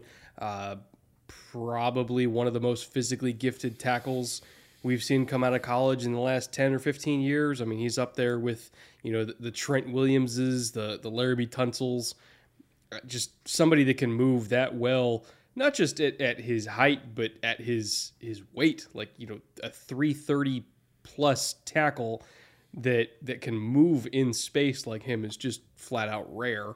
Uh, Levi Onwuzurike, who's somebody that I thought very well could have been a first round pick. He was my favorite defensive tackle in this class. I kind of had a you know a one A and one B with him and Barmore, just kind of depending on the play style you were looking for. Uh, for me, Levi is a better penetrator, a little bit quicker. Uh, I see him. I'm not saying he's Chris Jones, but I think it's a similar style of play, a similar skill set. But he's better at the point of attack than Chris Jones was when he, when he was coming out of Mississippi State. I think Levi's kind of a better stack and shed guy. And the fact that they did so much three down stuff at Washington and had three on five and basically said, okay, you guys go stop the run, and he was able to do it, uh, I think is a testament to how, how strong he is. Uh, Alim McNeill, built like a nose tackle, but he plays like a three tech, which is kind of an interesting guy. So I think he's somebody that you can kind of flex between, you know, playing a shade nose to a three technique and, and probably be fine. In terms of where they're going to put Levi and Alim together, not entirely sure, but again, they, they have versatility to put them at a variety of positions. So I, I think they'll figure it out. Uh, Ifeatu Melifonwu, did we ever hear why he went in the third round? Because that one didn't really make sense to me. When you look at his talent, his explosiveness, his size, his physicality as a tackler, I thought he very well could have been a first round pick as well. Uh, it's it's hard to find a corner that size that moves like that that also is willing to tackle like that. I don't want I don't know if you want to make make him a safety, make him a corner. I don't really care. I think he can be uh, almost like a Kareem Jackson type guy to me, who, yeah, he can have success at corner, but he can also have a lot of success at safety. Why he went in the third round, I have no idea. Maybe it's a medical thing, I don't know, but I, that was just a pure value pick to me. Uh, Amon-Ra St. Brown in the fourth round, the ideal slot receiver. Uh, I think it was our buddy Mark Schofield that compared him to Julian Edelman, if I remember correctly, and that immediately clicked in my head. I was like, that's correct. That's who he is. He's he's very Julian Edelman ish. When you look at the toughness, the route running ability, the ball skills, it's a, it's a very similar skill set. Uh, Derrick Barnes, who you and I both love, especially as a fourth round pick, is just a big, hulking, uh, almost Dont'a Hightower ish profile. Again, I'm not saying he's Hightower. Hightower is one of the best linebackers of his generation. I'm just trying to give a picture of size and skill set here. But having a Mike linebacker that can also line up as an edge rusher, that can also take on a guard, uh, you know, if you're lining him up, basically head over a guard and say, okay, basically be a stand up three technique for us, which is what Dont'a Hightower does for the Patriots all the time uh, and do it. You know, he's two, 240, 250, strong as an ox, not super loose in the hips. You don't want him covering that much, just like you don't want Dont'a Hightower covering that much. But in terms of the front versatility that he provides you, the fact that you can put him basically up and down the line and at linebacker and be totally fine, love him there. And then uh, Jermar Jefferson from Oregon State, who's your guy, seventh rounder, uh, just a a mean, punishing, physical running back who's like 220, 230, somewhere around there, deceptively fast for his size.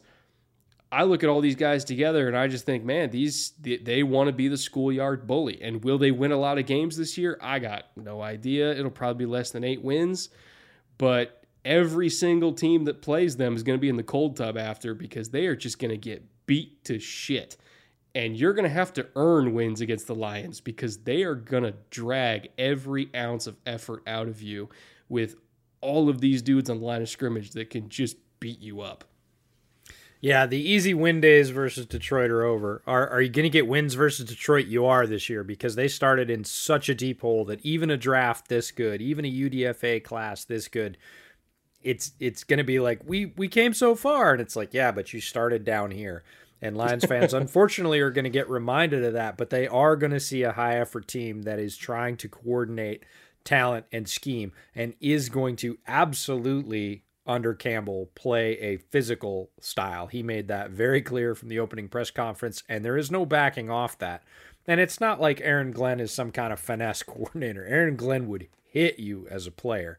He was not a defensive back that lacked in the tackling department. He is going to bring the heat. He is going to hit people. And you talked about Sewell. Sewell is a physically dominating offensive tackle. He is a guy that plays offensive tackle like a defender. He is going to hit and crush you when he gets the chance. He's also extremely young, right? He started as a fresh 18 year old in the Pac 12 and was dominating as a freshman physically. And he's still, he's not done growing. That's the scary part, right? Guys like 20 ish years old, not you know, 21 maybe when the season starts, like he's not even done filling out yet. And he's beating up guys like he is now. So, Barnes, I want to say, covers really well between the numbers not loose in the hips, but again, uses his size, uses his strength, and he had some really good tight end coverage reps at the Senior Bowl where he just draped guys and they weren't able to get open because of his length and his strength. So, really excited that they're going to play him in the middle of the field. He does have that ability in those sort of 5 2 sets to rotate out as an extra edge rusher. He's shown skill there. Um, you know, Jermar Jefferson is a guy that I you know sort of bang the table for over and over again that just not enough people were talking about him. Like he's a really skilled player that was gonna always go in the late fifth, sixth, or seventh. That was always where he was gonna go. I think if he gets a chance to run, and I think he will, you know, he's not the same player as their starter. Their starter has a very different set of skills, but Jefferson has a nice complementary set of skills and moves extremely well for his size. He is not plotting in any sort of part of the word. If you give him an opening, he can stretch it and does often. He had a lot of long runs at Oregon State. So, guy that I absolutely think will make the roster. And again, kind of like the Bears had a need for RB2. I feel like the Lions really needed that RB2, RB3 to run in rotation. And this gives them an extremely solid option at either one of those spots who who's going to provide some pop when he's in there. He's not just going to sort of take carries and, you know, get your three and a half yards he's capable of a lot more than that. So tremendous draft. I think with Onwuzurike and Alim McNeill, they said they had a post draft series where they talked about why they chose each choice and when. And with McNeill, it was really the drop off. Like he was the last guy at that level, right at the top of the third round, that they felt like could play that penetrating style on the inside of the defensive line. They didn't feel like there was another guy that they really wanted to go after. That's why they chose him instead of some other players that were on their board at that level.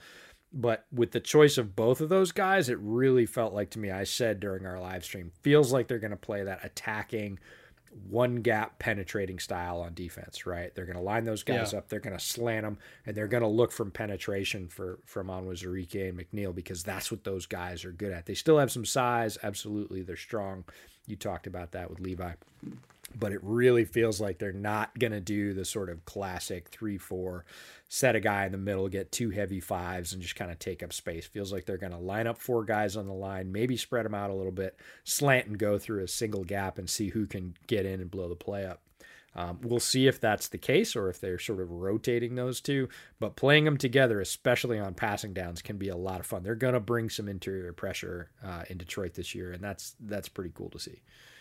Well, how how does this defensive line rotation sound to you? Trey Flowers, Michael Brockers, Romeo Okwara, Da'Shawn Hand, Levi Onwuzurike, Alim McNeill, Austin Bryant, Julian Okwara. Uh, yeah, let's throw John Penisini in there too, just for good measure. Yeah, I'll take why it. not? Like, I mean, come you know, on. Aaron Glenn has tools to work with, and you talked about hockey lines, and that's something we saw in college scouting this year. We talked about it in the lead up to the draft. That as you're scouting guys, you'd you'd see a guy for five, six, seven plays, and he'd leave especially on the defensive line. He'd be in for five, six, seven plays, maybe two series, whatever. He'd leave. And then you'd look, and all the other guys that were on the line left with him. Like all the numbers have changed, the full four front. And each line, if you want, they basically have two lines, is playing kind of a half, right? They're alternating either every two series or some schools it's two series with the lead line and then a, a series and a half with the backup line but the whole thing changes. And that's a very common style in college. And it's starting to get to the pros. You're realizing that guys like Akiem Hicks, look, they shouldn't be playing eight, 900 snaps. It just wears them down. And by the end of the season, they're not effective. So you need rotations like this that are stacked with talent all the way across that you can kind of mix and match and say, all right, these three in, go get them for six or seven plays. All right, rotate these three in. You're fresh. Go get them, you know And we're going to see more pro teams add an extra sort of defensive line roster spot so they can have a couple of full lines and just rotate these guys so that, you know, their stars are getting five, five and a half hundred snaps, 600 snaps, not 900 because not to mention it's like what if you're what if you're playing against a team that that really likes to spread you out and throw? You're going to want to play too high but you still want to stop the run. So it's like okay well let's run some tight. Let's run some 505 like you're not going to you're not going to use Trey Flowers as a four eye. Like you're going to throw in Brockers and Levi and McNeill to play tight or 505. And then if you want to go four down, then you're bringing Flowers out, you're bringing Romeo out. Like now you have the guys where it's like, if I want a three down package, I have my three down package. If I want a four down package, I have my four down package. If I want a four down that's rushing, here's here's what I'm doing when I'm playing over. Here's what I'm doing when I'm playing under. Here's my third and seven guys. Here's here's my three down third and seven if I just want to play coverage. You have so many different skill sets in this front seven now. Not not not even getting the linebackers yet. You have so many skill sets in this front seven that you can do whatever you want. You're not locked into anything. And I think that's going to be the power of this Lions defense. And, you know, Coach Vass always makes a good point of the coverage dictates the front, which means you can only run certain coverages or you can only have certain fronts based on what the coverage is. Like you, you always want to prioritize the coverage part of the call, and then you have to, for the sake of having integrity in your run fits, you can only have certain fronts in these certain coverages because you still have to maintain integrity in your run defense. Well, if you felt like you didn't have the personnel to run the fronts that you need to run to match up with the coverages you want to run, now all of a sudden you're compromising yourself and, and, you feel like you're hamstringing yourself as a defensive coordinator. Now you can call whatever coverage you want because you have guys that can call whatever front you need to call to justify that coverage call. If I'm explaining that correctly, it's hard to do it without visual aids here, but it's it, the flexibility that they have is phenomenal, and I'm really excited to see what they do with it. It's going to be cool to see them throw some some exotic stuff in there too because they they could go all light and wide, right? They could go back to that like if you're really throwing it back with the Detroit Lions, like they they prioritize the wide nine front before like almost anybody, right? And you know, you could bring in four light guys, spread it completely out, and you've got enough speed. You mentioned a couple of them, and like you said, we haven't even added all the linebackers. You could throw Barnes in there as well. You can run a a four wide light front versus you know four wides and be like, okay, beat us. It's a race. You get to see if you can get that ball off in an arc before that guy gets to your face because we've got fast enough guys to do it. And then all of a sudden you're gonna you're gonna force teams to you know do inside zone and duo and run at you and all of a sudden they're like hi we got four yards on you and you're like if you're getting four yards of play we're winning keep at it yeah go ahead we'll it, give you, know? four yards of play all day because that's all you're gonna get yeah, no, it's it's a new it's a new day in Detroit, both personnel, scheme, and it's going to be really interesting to see how quickly those things come together. That'll largely determine how well they do this season. But in the long term, we're both really optimistic about the changes at the general manager level, the coaching staff at the head level, the coordinator level, and the, the talent they're starting to bring on. That's how you build the bedrock, right? That's how you build and Detroit needed to. This was a this was not a reload. This was a tear it down, start over, get to the studs and and figure out what we need to do. And they did a tremendous job in a short period of time. So the outlook is much brighter, I think, than it's been in Detroit for a long time. And I mean that that that good vibes train kept on rolling with their UDFA class, and they were one of the UDFA classes that we highlighted in our UDFA special. So, again, we'll kind of go through this quickly because a lot of people have already heard this, but it does bear repeating. Holy shit, this is a great UDFA class. Uh, just looking at some of the names, John Adams Jr. from Arkansas State, who's a really good, you know, 50 50 ball receiver, really more like 70 30 when he's involved. Um, I'll, I'll, throw in uh, the kid from Wake Forest, Sage Surratt, in there. So you got two just big, hulking, physical jump ball receivers. Uh, Brock Wright, who's a very good blocking tight end out of Notre Dame. He's like 270, 280. So he's I, I use the term tight end loosely. he's more of just a lighter offensive tackle, but he's uh he's the old Dan Campbell special. He's a blocking tight end through and through. Uh, Tommy Kramer, who's a guard that you and I really liked. No idea how he went undrafted, but he's going to be a guy who I think can be a swing guard for them sooner rather than later. If we're like, I don't think he would start over uh, either of the guys that they have there, but if Tommy Kramer's your third or fourth guard, you're doing okay. Uh, Drake Jackson, probably. I, I, this is the one I'm not sure because I don't know how many interior guys they'll dress every single week, but I don't get the sense that Drake Jackson is somebody that they're going to let even be uh, like possibly poached off a practice squad because he's too good. You know, he's somebody who should have been drafted. And again, in a weird COVID year, some of these guys dropped for reasons that in other years they wouldn't have. I don't know what the story behind Drake Jackson's drop is, but he he's, shouldn't have been to UDFA. He's, he's undersized. Like that's the thing is some many teams in the NFL are gonna they're gonna have those thresholds and they're gonna look at Drake Jackson's size, both his his sort of length, hand size, and, and his overall mass. they're gonna say we're not gonna start that guy inside against giants, right? Against guys that are three thirty five. But Drake Jackson played in the SEC right? And he kicked ass. His record in the SEC of what he allowed for sacks over the entire time he started, which is three plus years, is like single digits. It's like yeah. seven over three years. Don't quote me because that's not the right number. It's ridiculously low. And something like 1,170 passing snaps, he allowed like four sacks or something. It's it's crazy. And he's the same size. Like he didn't get bigger or get smaller, right? He did that in the SEC against all these guys that you know the names of that are getting drafted to go on defensive lines all over the NFL. But yet he comes draft time and he's too small. So I was really surprised he didn't get picked up just based on his body work on the field. He will need to get bigger to anchor against some of the, you know, absolute mutants in the NFL in terms of interior pass rushers. He's not going to start right away, but as a UDFA, both him and Kraemer, we watched Kraemer because we watched the entire Notre Dame offensive line.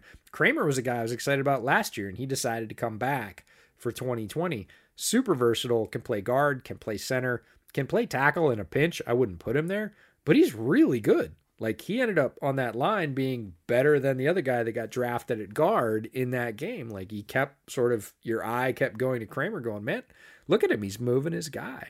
That's I that's I, I have to, I'm sorry, I have to stop you, EJ, because I need for this for the integrity of the show. Uh oh. I need I need to correct you. I'm okay. sorry. All right. Oh, Drake Jackson played 1189 snaps. Oh come on. you know how many you know how many sacks he allowed? One. Oh, jeez. He's right, even better I'm, than you thought. I'm I'm more impressed that I got close to the 1189 like four months yeah, after you, the draft. You were, you were pretty close. Not gonna okay. lie. All right, now integrity restored. if you think that would do it, you don't know what our deficit is. But no, Drake Jackson, incredibly talented, played in the SEC against top level competition, and people just look at him and go, he's too small. But you look at him and go, yeah, but he allowed one sack in 1,200 passing snaps. Like, come on. He's a good player. He will need to add some bulk. There are people bigger than he faced in the SEC. Not many, but there are some. And he's going to have to get in that strength and conditioning program and see how he can develop his body to really anchor against those massive bull rushers. But look, he's already played against top competition. It's not like he was scrubbing along in in some you know mid conference in in the NCAA. He was in the SEC. So Drake Jackson, tremendous guy to add in UDFA. It's free talent. If he works out, great. If he ends up being a rotational center for you or, you know, backup starter, cool. You got him for nothing. So a, a great swing by Brad Holmes and his staff. Why don't we look at the veteran free agents they brought in? There's there's a few good ones here. Quinton Dunbar uh, on a one year deal from Seattle, assuming that he's healthy. That was his big thing last year. Is he was playing on one leg basically the whole year, and you could tell. But when you go back the year before that, when Quinton, Dunbar was healthy, he was one of the more efficient corners on a per snap basis in the entire league. He's a very good player when he's healthy. Uh, so I'm, I'm rooting for him that that his that his knee's going to be okay because he's a really really good corner. Um, they also brought in Randy Bullock. Uh, God, Randy Bullock is 32 already. Jesus, I'm old. Wow. uh, on a, on a one year deal from Cincinnati. That, I just saw his age on the list and I was like, seriously, he's thirty. What? Holy shit! No. that's crazy. Uh, Alex Anzalone from New Orleans on a one year deal. A lot of one year deals here.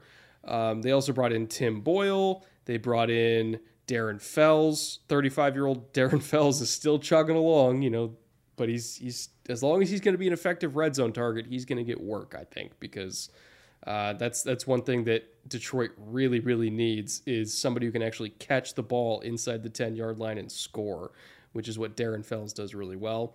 Uh, they also brought in Josh Hill because they're to have like six tight ends on this roster apparently.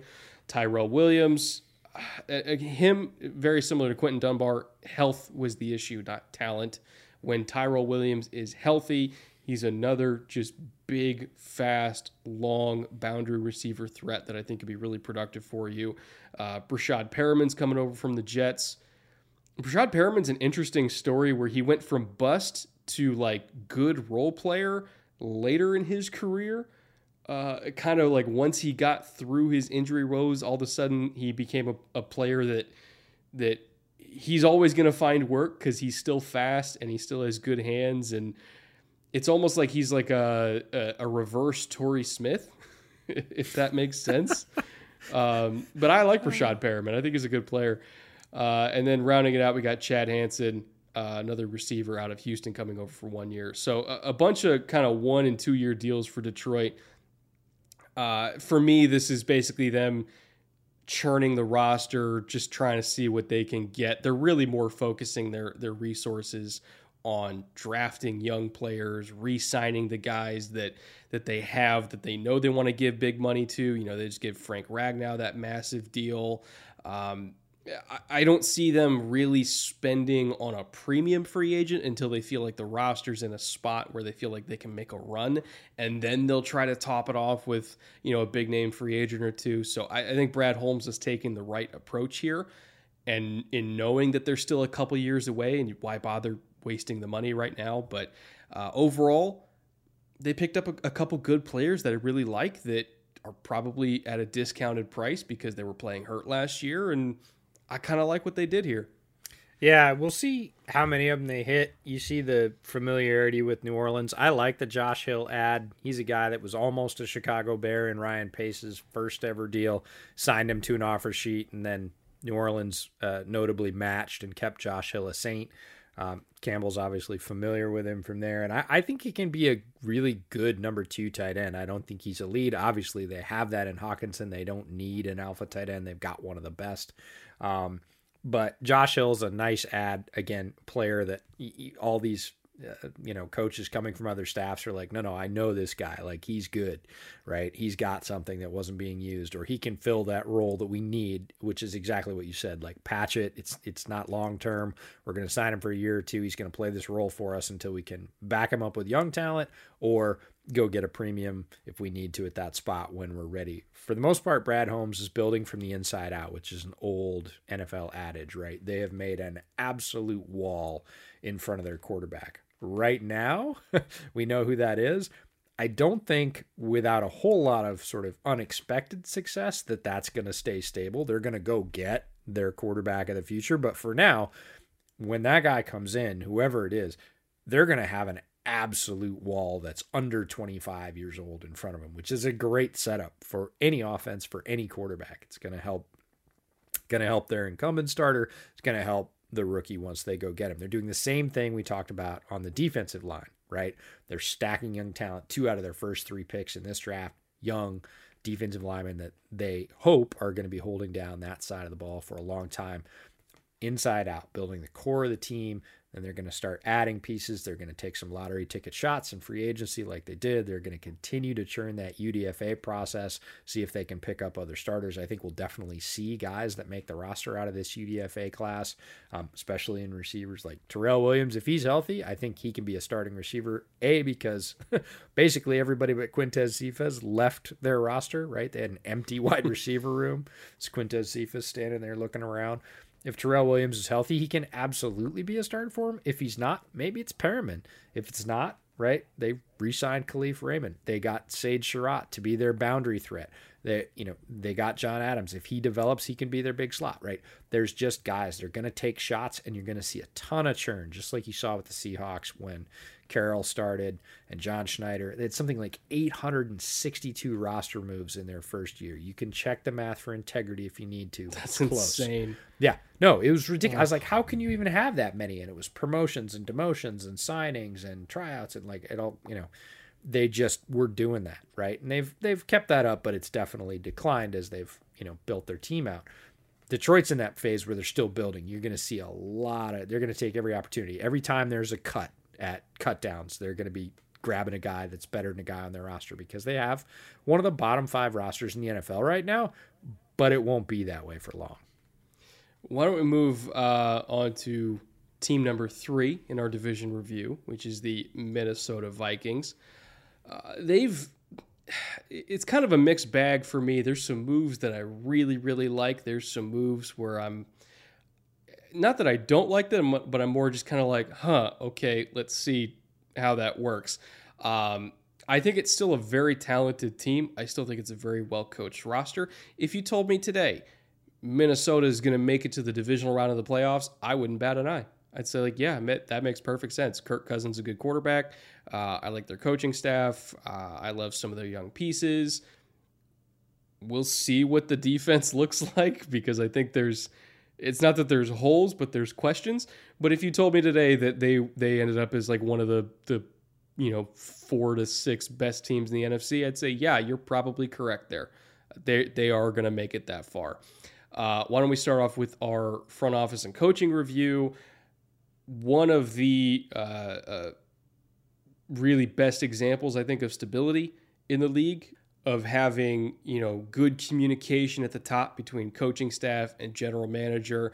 Rick Spielman in year 10 Mike Zimmer in year 8 they've worked together for a very long time. Andre Patterson is the assistant head coach and co-defensive coordinator with Adam Zimmer son of Mike Zimmer who's the other co-defensive coordinator. And then you got clint Kubiak son of former offensive coordinator Gary Kubiak. So it's kind of a family affair uh, here in Minnesota. He is uh, in year three with the organization, year one as offensive coordinator. So it's it's a very uh, the the one thing I want to talk about is this whole co defensive coordinator situation. I don't know what that means. I don't know who's doing what. I don't know who has precedence with play calling. I mean, it's possible that they put that out there in the media of like who has seniority, who's who's doing the play calling, who's taking a lead on like gameplay. I, I don't I I have not been able to find any of that information. I'm not saying it doesn't exist. I'm just saying I haven't been able to find it. But I can't recall too many times where I've seen co defensive coordinators. That's a very interesting concept to me. I'm not saying it can't work. I'm just saying it's very interesting to me that they're doing that.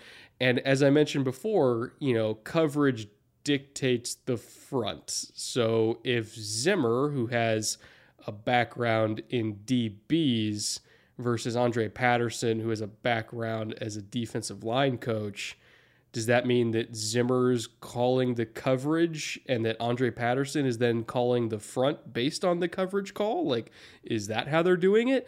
I have no idea. I guess we'll find out. yeah, I've never seen it before. I've it's funny because we don't neither one of us react when somebody's named as an assistant head coach and and with the divisional previews we've already gone through four or five of those, right? We had we had another one earlier with Deuce Staley. We don't we don't really blanch at all. It's usually position coach slash assistant head coach, right? And and that seems totally normal. And that's a we understand why that is in the NFL. It's head coaches trying to elevate guys that they think are should be in the head coach candidate ranks um, with the assistant head coach title, an increased level of responsibility, and maybe they're not a coordinator, maybe they're a position coach. Um, so that one seems totally normal. But the co either offensive coordinator or defensive coordinator, I've never seen it. Um, I've certainly seen, you know, offensive quality assistant or, you know, hey, the quarterbacks coach is doing the the trends bit because again we've talked about it quarterbacks at the I'll, NFL I'll see it level. with offense sometimes where it's like, oh, we have a pass game coordinator, we have a run game coordinator, pass- but but again, their distinctions. It's not like it says defensive coordinator, front seven, defensive coordinator, secondary, or something like that. It just says co-defensive coordinator. And when I was writing it up in the agenda, I was like, okay, that's what does that mean? I've never seen that before. First time I've ever seen it. So it's an interesting alignment. Doesn't mean the defense won't work. Doesn't mean they don't have a smooth working relationship or anything else. It's just an odd designation, and the fact that half of that tandem is the son of the head coach makes it all the more odd. Yeah, I and I'm I'm very intrigued to see what it. My theory again, I have no working knowledge of this. My theory is that Adam Zimmer's just going to be calling a coverage that he likes against certain personnel, and then Andre Patterson will then call the front based on whatever personnel's on the field to fit that coverage. That is my theory because Andre Patterson, as a defensive line coach, has more intimate knowledge of the strengths of his guys down there, what kind of fronts that they can play and play effectively.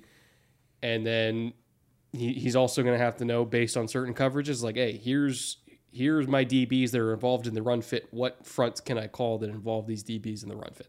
That's my theory.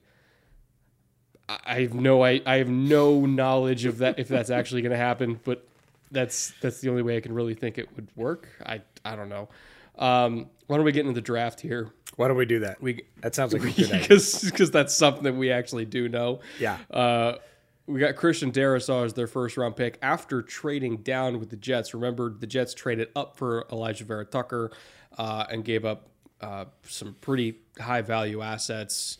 And then uh, the Vikings moved down to 23 and ended up getting a player that I thought they were probably considering at 14 anyway, which is Christian Darrisaw to be their new left tackle of the future. Phenomenal zone run blocker. I think him across from Brian O'Neill that's a hell of a young tackle tandem. He fits their scheme perfectly.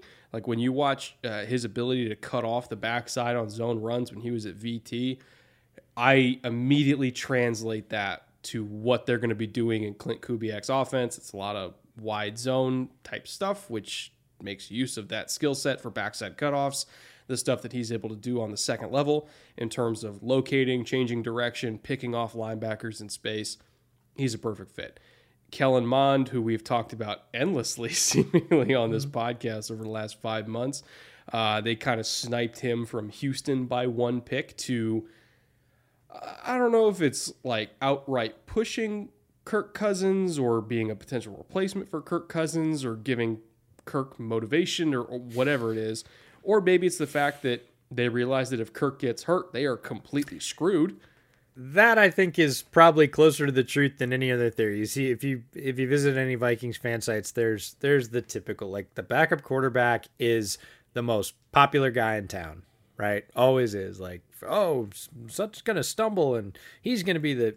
Uh, probably not. It's more exactly what you said. If Kirk Cousins goes down for an extended period of time, even two or three games, what are we rolling out? And and what have we been rolling out for the past really two or three years that is going to allow us to possibly win some games which with a very talented roster right? Their their roster has talent top to bottom.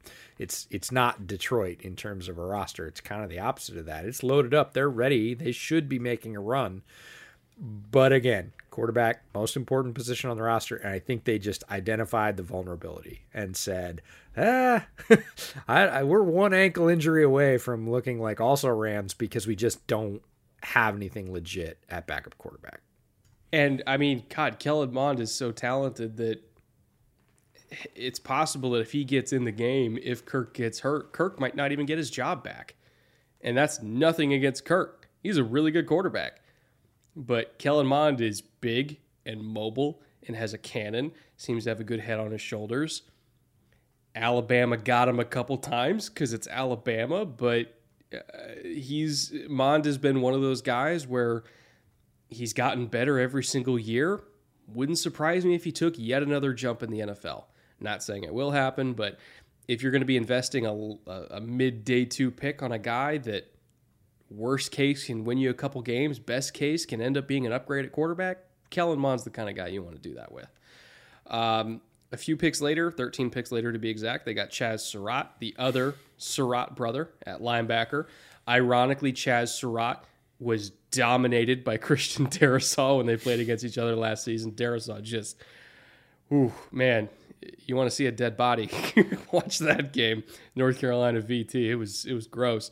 Uh, again, there's nothing against Chaz Surratt. He was going up against just a really good tackle, Christian Darrisaw, but you saw the lack of size work against him a little bit on a few of those reps. Whereas other points in the game, you saw his quickness and everything in space work for him. But man, if he's taking on if he's taking on a guy like Christian Darrisaw at the point of attack, it's not going to go well for him. Uh, Wyatt Davis, they took in the third round, another very stable, kind of steady Eddie guard. Is he particularly great at anything? Not in my opinion, but I don't think he's bad at anything either. Uh, Patrick Jones, uh, late third rounder. I don't want to say he's a ball of clay because he didn't have the RAS score to justify that um, label. But when you watch him on tape, he is just energy, energy, energy. And if you could just harness that and, and just kind of point him in the right direction, I think he could be a really, really productive player for you. Uh, Kene Nwangwu, there's no way around it. That was early. I, I think you and I could probably agree on that. That was that was a couple rounds early. I was very surprised by that. I, I, uh, Kene Nwangwu was on our ball of clay list because he's a tremendous athlete. I got pretty excited. He was late in my running back study. I went back and looked the tape.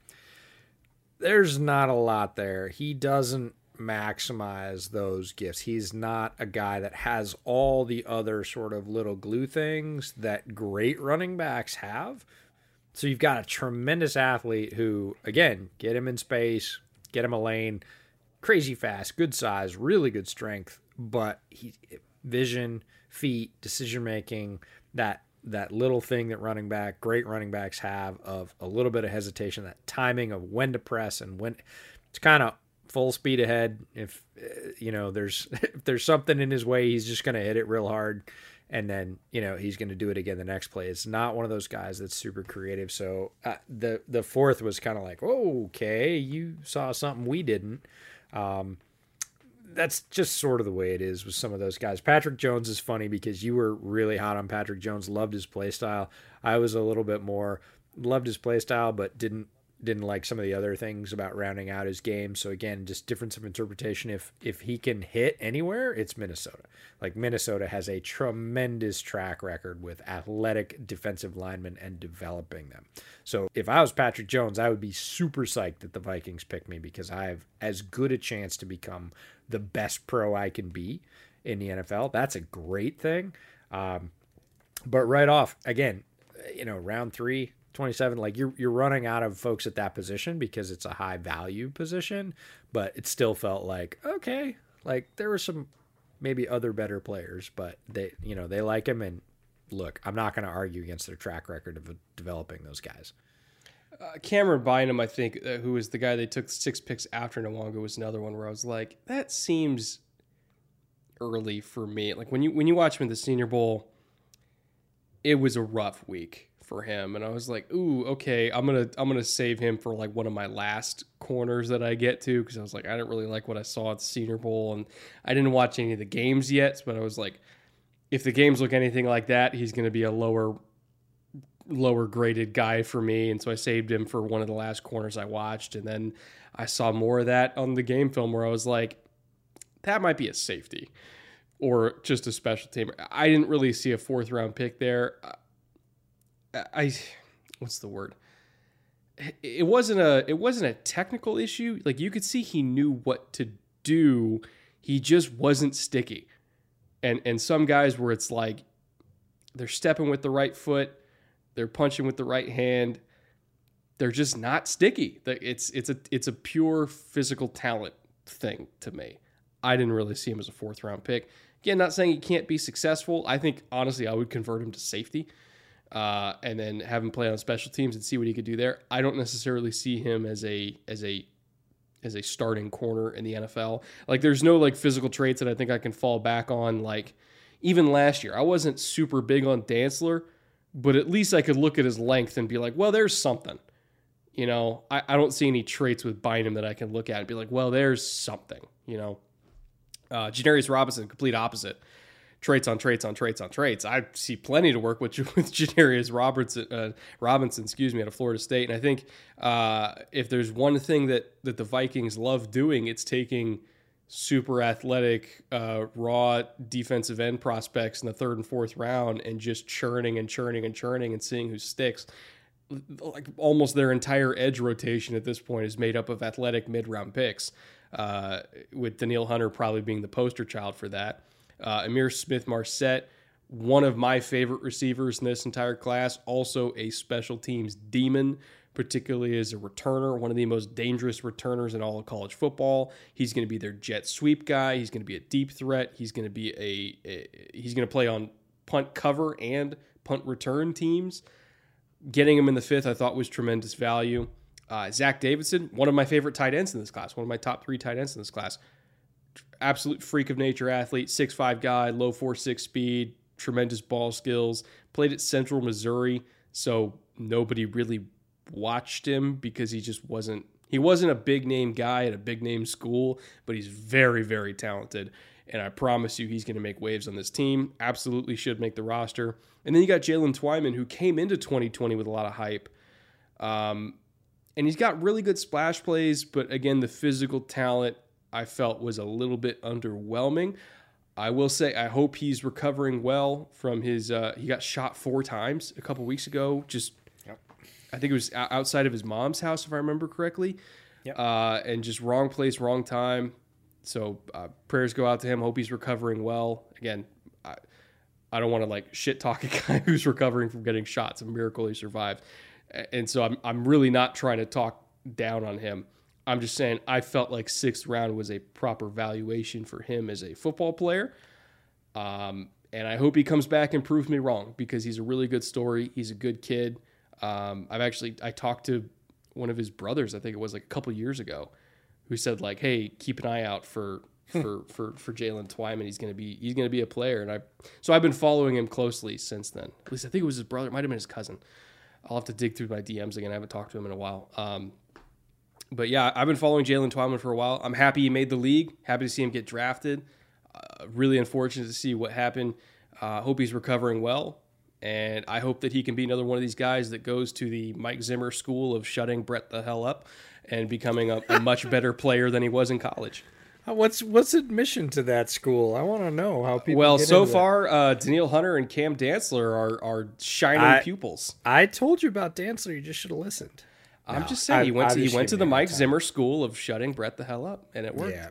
No, Surratt's interesting because again he lands with Eric Kendricks, right? Another player that has a similar play style and and and does it very effectively. I, I really liked Surratt. Yes, he has his limitations. You do not want him head up on somebody that's 300 plus pounds because he's still developing as a linebacker. He's young in the position and he's learning, but boy, is he quick and makes a bunch of plays behind the line. So I think with a guy like Kendricks, he's got again an ideal situation to figure out how to work around those deficiencies and maximize the things he does really well. Wyatt Davis was one of the players that a lot of people saw stuff with in this draft that I felt more midline about. Again, I don't think he's bad at all. I thought he was a little overhyped or overrated. I thought he was a very solid player, but very solid guards, not terribly hyped People hyped up his bloodlines. People said, no, he's better than you think. And look, I'm absolutely ready to be wrong, especially on offensive line prospects. I'm always learning in that area. And, you know, he could turn out to be the best thing since sliced bread. I thought people's valuations of him, I heard like possibly even, you know, a late first rounder at one point, one of those guys that could sneak in. And I was like, I, I don't no. see it. So third round felt, you know, solid for that. Bynum, I saw the same thing. We talk about guys that make money all the time at the Senior Bowl week. We don't necessarily talk about guys that lose money or cost themselves money. Bynum's one of those guys. He he came out and had a very flat week. Sometimes that's just a flat week. You go back to the tape and you're like, hey, he had a very, you know, maybe he was sick, maybe he was hurt. He had a very non-representative week. Bynum wasn't one of those guys. You go back to the tape and, like you said, you go, that kind of looks like what happened on the field Mobile. Um, not great. And if the Vikings have a strong track record of taking, you know, super athletic defensive players in the front seven and developing them, they don't have a super strong record at corner. they are very hit and miss at corner. They've they've had some high profile misses at corner, so I'm I'm less likely to give them leeway uh, selecting a corner than I am with a defensive line prospect for them. Janarius Robinson, crazy athlete, crazy size, untapped physical potential. Can't wait to see what, again, the Viking school of let's take an athletic freak and turn him into a force does with him. Um, Smith Marsette, super fun, super fast, underutilized at Iowa. Stop me if you've heard this before. Iowa skill position player, underutilized, um, but tremendous skills. One of those guys you turn on the tape and you're like, why didn't they throw to him more? Because uh, often open, um, and again, great special teams play, just a bolt. And if you look at the Vikings wide receiver roster, it's low key not very deep. Looks really good at the top Thielen and Justin Jefferson. You're like, great starting tandem. After that, it drops off really quickly. Smith Marsette has, eh, we talk about a path to playing time. Yep, he's got a pretty clear path to playing time. If he's what we think he is, he could be wide receiver four or five, especially since you need five and six if you're keeping wide receivers five and six on your roster to play special teams. He does in multiple phases. Like that's a perfect path to playing time for him, and he doesn't have that many guys to kind of beat out um, after those top two. Zach Davidson, pure athlete. Again, they moved on from their tight end and long standing Kyle Rudolph. He's got some opportunity to break onto the depth chart. Again, probably as a third tight end, but has some untapped physical potential. Um, and then Twyman, yeah, none of the, luckily, none of the gunshots were listed as life threatening. He was in stable condition right after it happened. But come on, you get shot four times, you get shot four times. That is not cool. And um, one of those guys that had great 2019 tape, and it's kind of like Marvin Wilson. If you watch Marvin Wilson from Florida State in 2019, you were like, first round pick. He's going to be a first round pick next year. Came out in 2020 and uh, didn't do that. Twyman was the same way. I watched his 2020 tape first because I was really excited because I'd seen the splash plays, I'd heard the hype, and I watched one, then I watched another, and then I watched half of a third one, and I was like, nope, it's the same thing. His 2020 tape was was pretty underwhelming. 19 I went back to, I watched one tape, I was like, oh, that looks like a different guy. So it really depends. Again, progression's not linear who are you getting? Are you getting the guy in 19, hopefully after he heals up completely and he's fine? Are you getting the guy in 19 that you can maximize the skill on? Did you get a value with that in the sixth round? Or are you getting the 2020 guy who kind of regressed for an unknown reason is going to give you really kind of average play, right? He's going to stand up in his gap. He's he's not going to control the guy in front of him. He's going to get moved. Um, you know, which guy are you getting? And if they get the 2019 guy and they got that guy in the sixth round, great job, Rick Spielman. Huge steal. If you get the 2020 guy, he's not going to stick on the roster, right? Not not for more than a year or two because he he just all those flash plays really or most of those splash plays largely disappeared in 2020. Don't have the explanation why, just did. Like his 2020 tape was pretty average. Uh, the the Pitt defense in general, I, I felt took a and, and the whole Pitt program when when we look at the pro day times across the board for all those guys i was like did anybody condition they were the like... they were the opposite this year. Everybody was running four threes this year. They were you know you get a four three and you get a four three and you get a four three and then the Pitt times came out and I'm like, who did they piss off? That's what I think. That's the text I sent you. I was like, who did the Pitt players piss off in the timer? Like, did they steal his girlfriend or something? Because it was, uh, it was it was you completely the opposite. DBs were running four nine. Yeah, four Like, seven, four eight for defensive linemen you're like, running five five. We're like, what?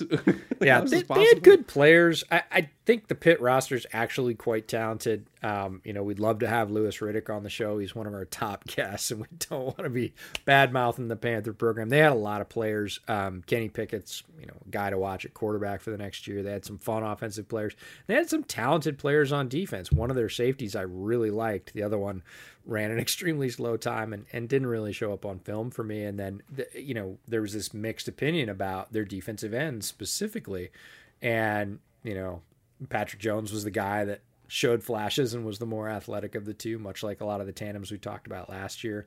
Um, but just sort of really up and down. I would say sort of uneven, both in pro day times and the tape um, for a lot of those guys. Um, and sometimes you just see that again. It's it's it- just things not lining up in terms of scheme, coaching, whatever, or just you know, sometimes you have an off year, and then you get programs that are sort of on the other end of the scale that you watch their tape and you're like, that team's going to take off next year. And two of those teams are in Texas. Just as a little spoiler, like TCU, like everybody on TCU's defense is really athletic. Like I was looking up numbers left and right. Like that kid's a redshirt freshman. Like holy cow! Like Yeah, he's well, not you- even you- he's not even listed, and he's making plays. Um, You throw a dart in Texas, and you're gonna land Well- on some two star that runs four two. Like, and the other one is. A and M. Strangely enough, the other team is A and M. A and M is absolutely loaded this year. Like their offense is going to be. Uh, yes, they lost a quarterback in Mond, but they have two running backs who were looking to get drafted. They got wide receivers. They had like their offensive line. The you know the Maroon Goons, one of the great nicknames in all of sports, right? Um, you know that that team is loaded with talent. If, if you're into scouting, you're going to be watching a ton of TCU defense and a ton of A&M overall defense and offense. They have a lot of players on both. Those oh teams. man, just what we need: more replays of Texas A&M, Alabama when I'm watching draft prospects next year.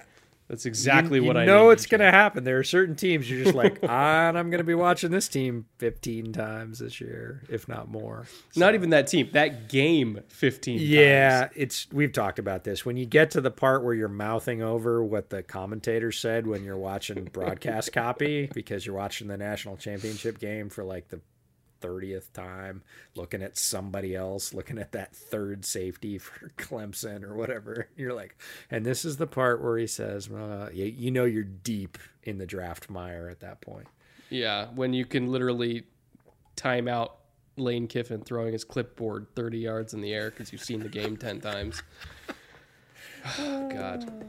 Anyway, uh, why don't we get to the uh, undrafted free agency additions for the Vikings? Uh, just a few of the more known names here. You got Blake Proehl, Ricky Proehl's son, by the way, Austin Proehl's brother. So there's now two Proehl brothers in the NFL, at least for now. Uh, Ricky, their father of 17 years in the NFL, uh, probably probably best known for for winning that Super Bowl with the Rams, right? I would I- say I would that's think, claim you know- to fame for sure. First thing I Yeah. think of is him in a Rams uniform. Also, uh, is he still coaching Ricky Proehl? I think he is. Maybe. I'd have to look it up. He but was. He was as of like two years ago. Uh, let's see here. Sorry, I don't want to take the. the That's all right. Find this Um, out. Whop Philyor from Indiana was a guy that I made big notes on last year. Again, had a pretty flat 2020 campaign, but you could say that for a lot of people. We've talked about it. It was an extremely weird year with COVID. Um, he underwhelmed for me. Uh, Indiana wasn't tremendous on offense. Again, had some highlights, but Whop Philyor didn't fill out many of them in 2020. He had some flashes in 19 that caught my eye when I was watching tape. Um, interesting again to see what he's getting. Um, and then uh, Riley Patterson out of Memphis, the kicker, uh, you know, probably a camp leg, uh, but at the same time had really good success rates, pretty strong leg. So um, one of those specialists that again we didn't scout, but had a good record in college, and you know could provide meaningful competition. You never know. Uh, you know, kicker or punter pulls a hamstring can be, you know, a thing that lingers for several months and and who knows, maybe that'll be the the Vikings new kicker, but um nobody else that really stands out on that list for me. Always fun to bring up a player from Idaho, right? A vandal. So, edge player Christian Elliss, who I have no idea. Watched no tape of Idaho. Um, they actually downgraded their football program, but um, always fun when a Vandal, great, great uh, mascot, makes the. I, I, looked it up by the way, and Ricky Proehl, time flies. He last coached in 2016 for the Panthers.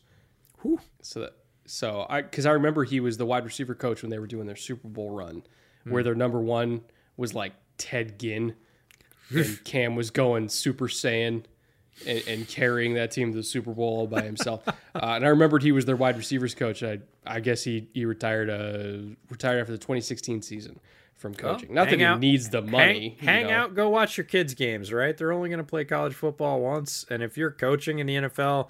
It, it's kind of an underrated thing. You're not going to be able to go watch your kids' games. Like you, you know, not many NFL coaches besides Bruce Arians are like, if you miss a family thing, I'll fire you.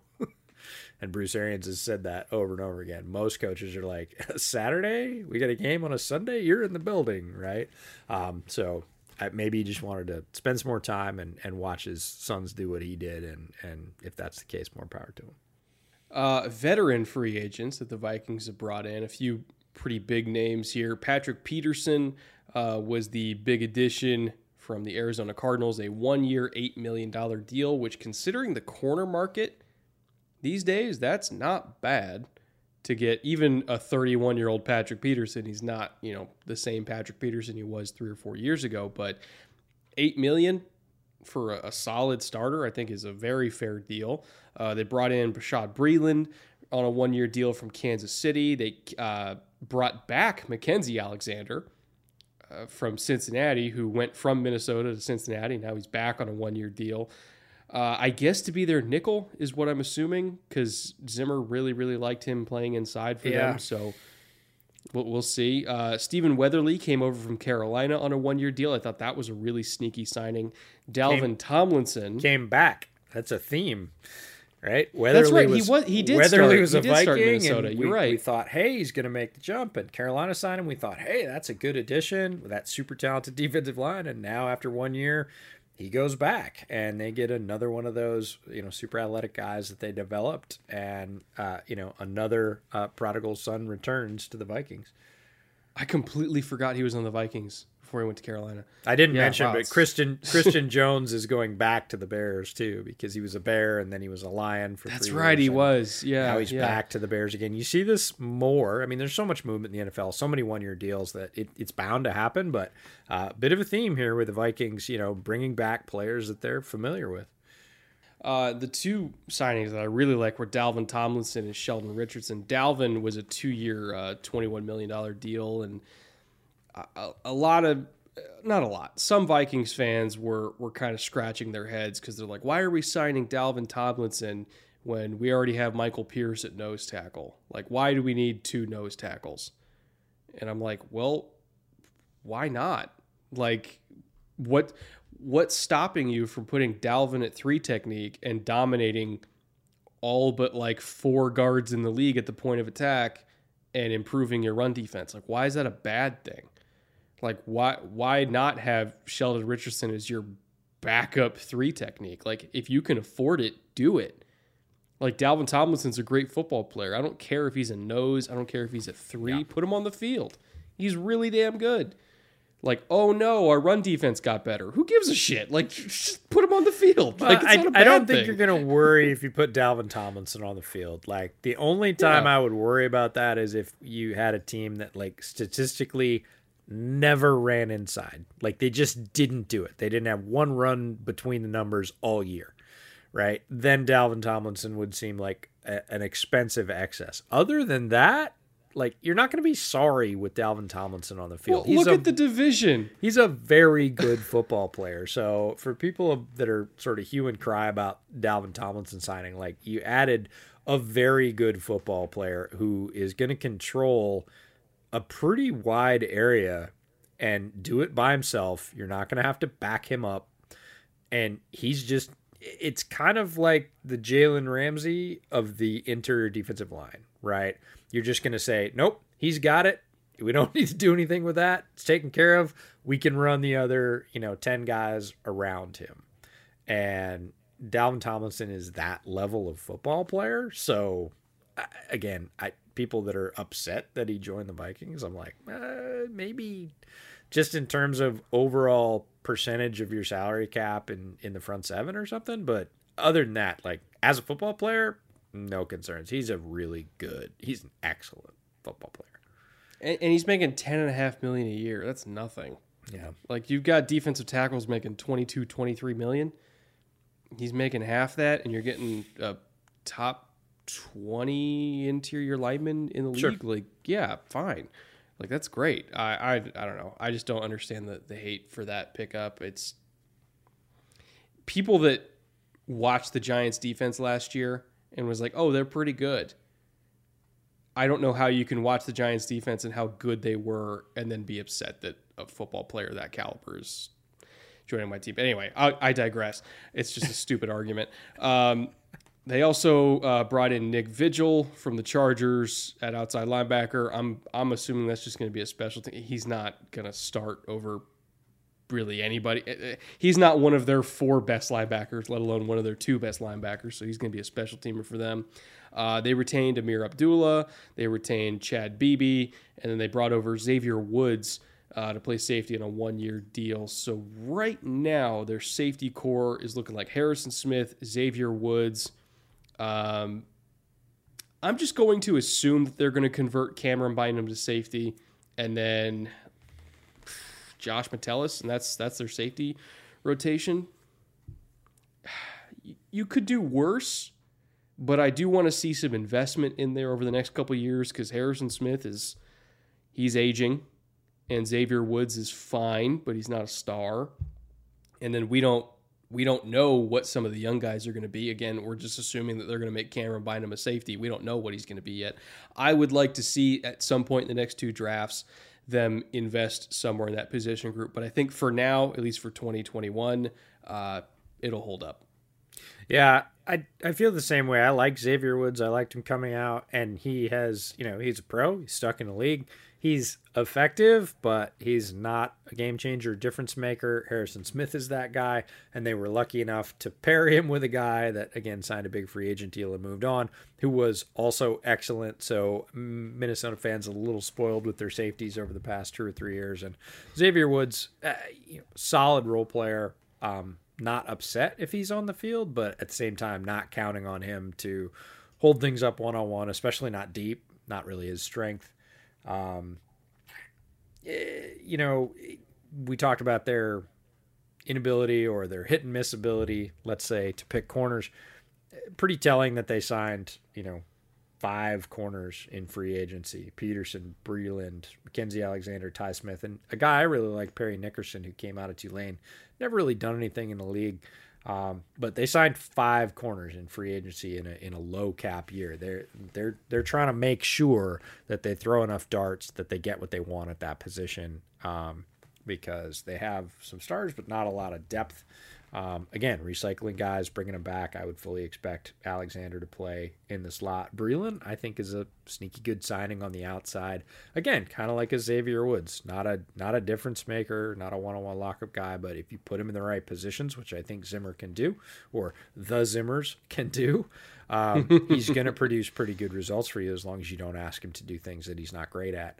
Um, so interesting approach. The the roster is fine to quite good, right? They have uh, feels a little bit like the Cardinals roster last year that we talked about with a, a high upper crust of talent, right? Dalvin Cook, you got Cousins, who when he's playing streaky hot is great. We talked about two great wide receivers, and then mm, some question marks. They have a you know some question mark at at tight end. Um, lots of defensive pieces to mix and match. Like this is a team that can make a run. Like you said, if you told me they got to the divisional round, I was like, it all hit, right? It all gelled, right? They they got everything working in tandem. If you told me that they bombed out and Zimmer's on the hot seat because you know Cousins got hurt, didn't play well, whatever, and they just kind of looked disorganized, I, I wouldn't be surprised. And at that time, I, you know, I know they love their stability in Minnesota, but it might be time for change because this is a talented enough roster to win a bunch of games. Yeah, absolutely. Um, now, there has been an elephant kind of lingering over there in the corner for a while now, and uh, that elephant is green and gold. and it's the Green Bay Packers. They've got a little bit of a pickle. Not gonna lie. So let's uh let's. That's the most this- Wisconsin thing maybe you've ever said. They've got a little bit of a pickle. I'm not wrong, and not it's not even really a little bit of a pickle. It's it's a lot of bit of a pickle, and especially, and we're just going to start off talking about the Aaron Rodgers thing for for the Packers offseason review because how can we not? I don't know if you saw the stuff that happened today with the, I the did. golf tournament and You think me, a Bears fan, misses much of the hue and cry about the Green Bay quarterbacking situation? No, I don't. I don't miss much of that. and Tom Tom Brady, bless his heart, is just poking and That's the most prodding. southern, that's the and- most southern thing you've ever said. Bless his heart. Oh yeah, uh, Tom is Tom is. Uh, we're, we're He's seeing- almost campaigning. He's campaigning to get Rodgers out of the NFC. we are we are seeing a Tom Brady freed from the Patriot way in Tampa, who is getting hammered at the Super Bowl celebration, saying what he wants, going on. He would never would have done that barbershop thing on HBO if he's playing for Bill. No way. Not No way. not even close, right? And now we see him out there and he's like, I'm going at that fucking guy all day. and Draymond Green's just losing it, right?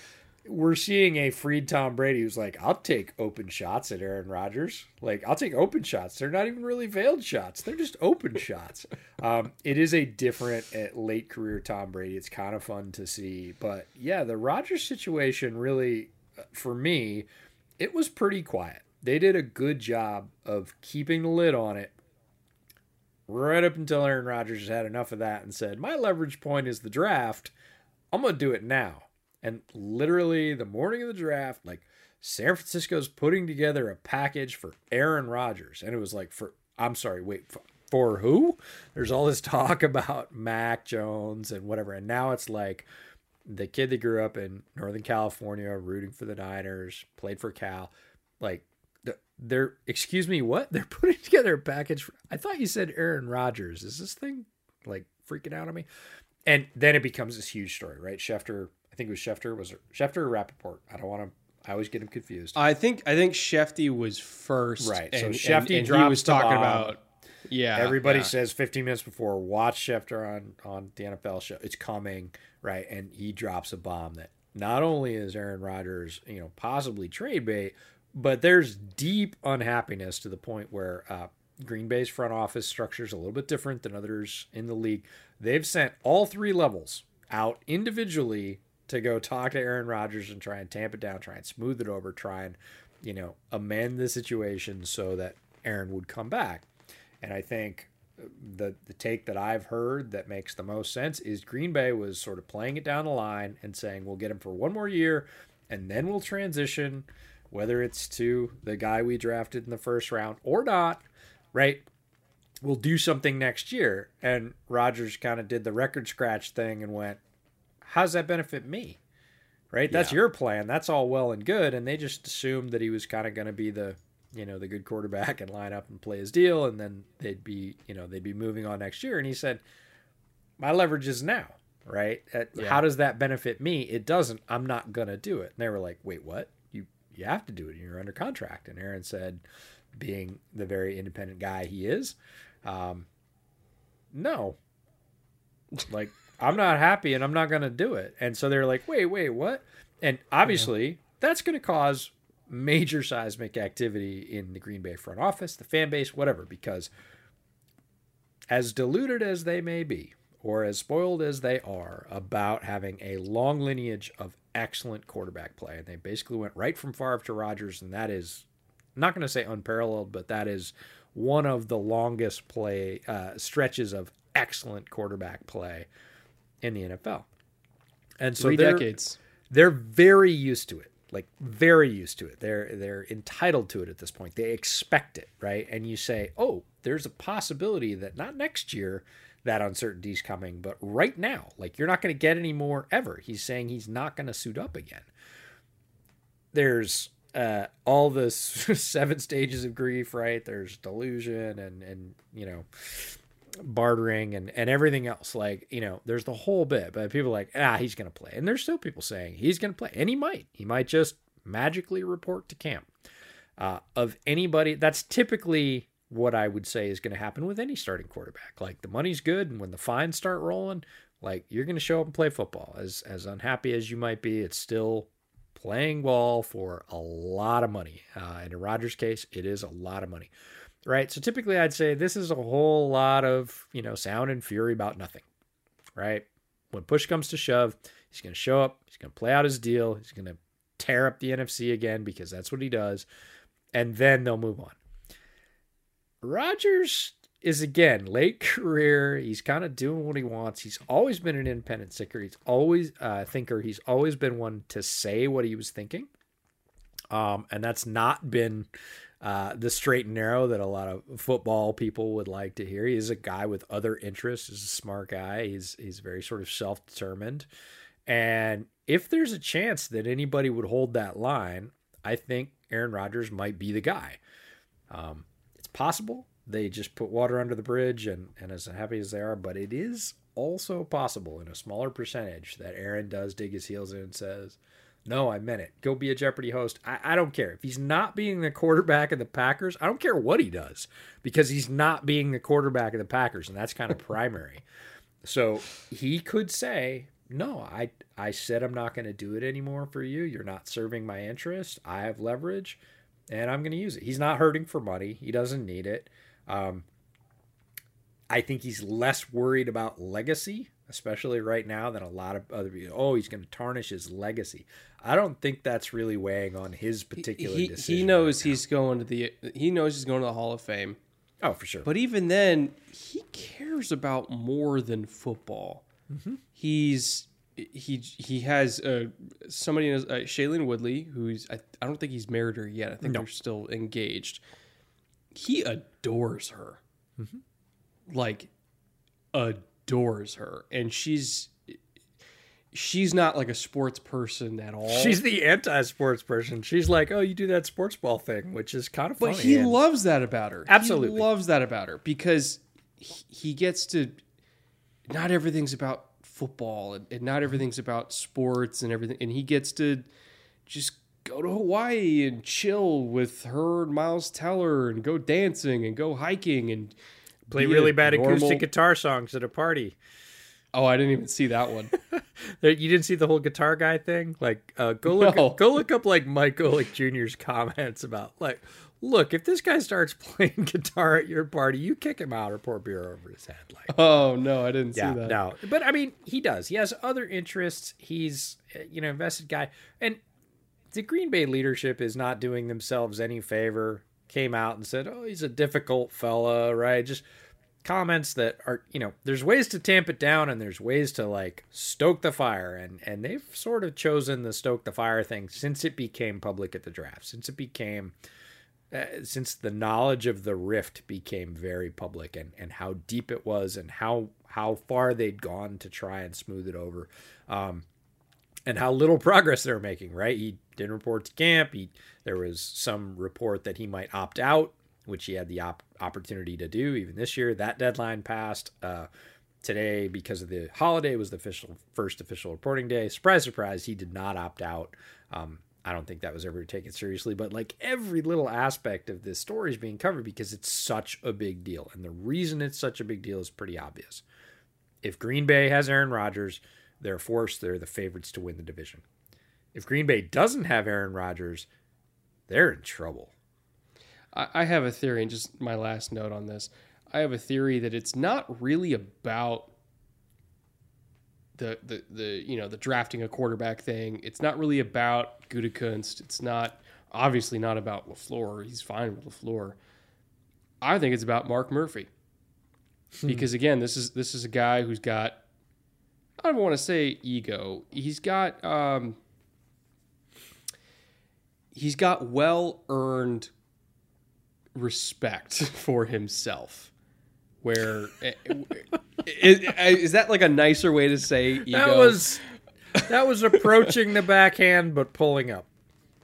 I'm just saying when when Mark Murphy allegedly said the words "Don't be the problem," a guy that is wired like Aaron is going to say, "I'm not the problem. Yeah, but now fine. I'm going to be. Yeah, fine. I won't be the problem, but I won't be anything else either. Let's see how you like it. It's it. more, I'm going to be the problem for you. I'm going to go out there and play hard for my teammates. I'm going to be an MVP. I'm going to try to will this team to a Super Bowl. But you, Mark Murphy, I'm going to fuck your day up. Yeah, I'm going to drop that bomb on draft day. Like, I don't think it's a problem with anybody but Mark Murphy because Mark Murphy told Aaron, look, we're doing this. Sit down, shut up, accept it. Rather than working with Aaron and saying, look, we still value you. You're still, you know, one of the greatest quarterbacks of all time. You're still an MVP caliber player. You know, we have to do this because you got hurt a few times and the team tanked without you. I hope you understand. We're only as good as our worst player don't take it as anything personal. We still love you. No, Mark Murphy said, You don't be the problem. You sit down and shut up and take it. And that lack of tact doesn't work well with someone like Aaron Rodgers. It just No. doesn't. it's worked famously poorly so far, and and that is like the the front office has has poured more gas on this fire than they probably needed to. And yeah, Aaron Rodgers has again. I, I think what you let off with, it you know he has well earned uh, faith in himself, right? From based on demonstrated ability. He knows what he is. He knows how good he is. He knows how many of those games he turns on his own talents, right? Not by himself, but in those moments, the guy's got to throw the ball. Yep, somebody's got to be there to catch it. Adams is really good at that, but very few guys can throw it when and where he does consistently. And he knows that. It's based on, again, a long body of work. Uh, He knows his value. He knows where he's uh, ranked currently against other players, which is right up at the very top of the quarterback ranks. Um, and he's willing to use that leverage to say, I'm going to use that to my benefit. Don't tell me it's all about the team at this point, right? I'm I'm happy to help the team, but don't tell me to just take whatever the team says because that's probably the honestly, it's probably one of the worst things you could have said to Aaron Rodgers, right? Just shut up and take Yeah. it. He was like, "What did you just say?" Excuse me? no i don't have to and i think you're right whether it's murphy whether it's Goody, whether it's all it doesn't really matter whatever it was has been exactly wrong and we're at the point where we're even talking about this as a as a possibility whether or not it happens um, it's it's dominating offseason headlines so you, you brought it up with the broncos right they still think they might get him it's possible um, it's fascinating because he is one of the very best players, regardless of position in the NFL currently. And his situation, even like leading into training camp, I would say is up in the air. Not resolved is a fair way to say that. Well, with possibly the longest intro to a team we've ever done and ever will do, why don't we finally, at long last, get to the front office and coaching staff review? Uh, Brian Gutekunst going into year four as general manager, Matt LaFleur in year three as head coach, one of the most successful first three years for any head coach in the history of the sport, to be honest. Now, a lot of that has to do with who is his quarterback. So, when and if Aaron does eventually move on, we'll see if he could still work his magic uh, with Jordan Love and or any other quarterback. Uh, Nathaniel Hackett is also in year three at OC as LaFleur's right hand man. And then Joe Barry coming over to be the, uh, the the defensive coordinator now in his first year with Green Bay. Uh, I think it's for me the the jury is still out a little bit on Gutekunst as GM. I like Lafleur as head coach. I like Hackett as OC. We'll see what happens with Barry at DC.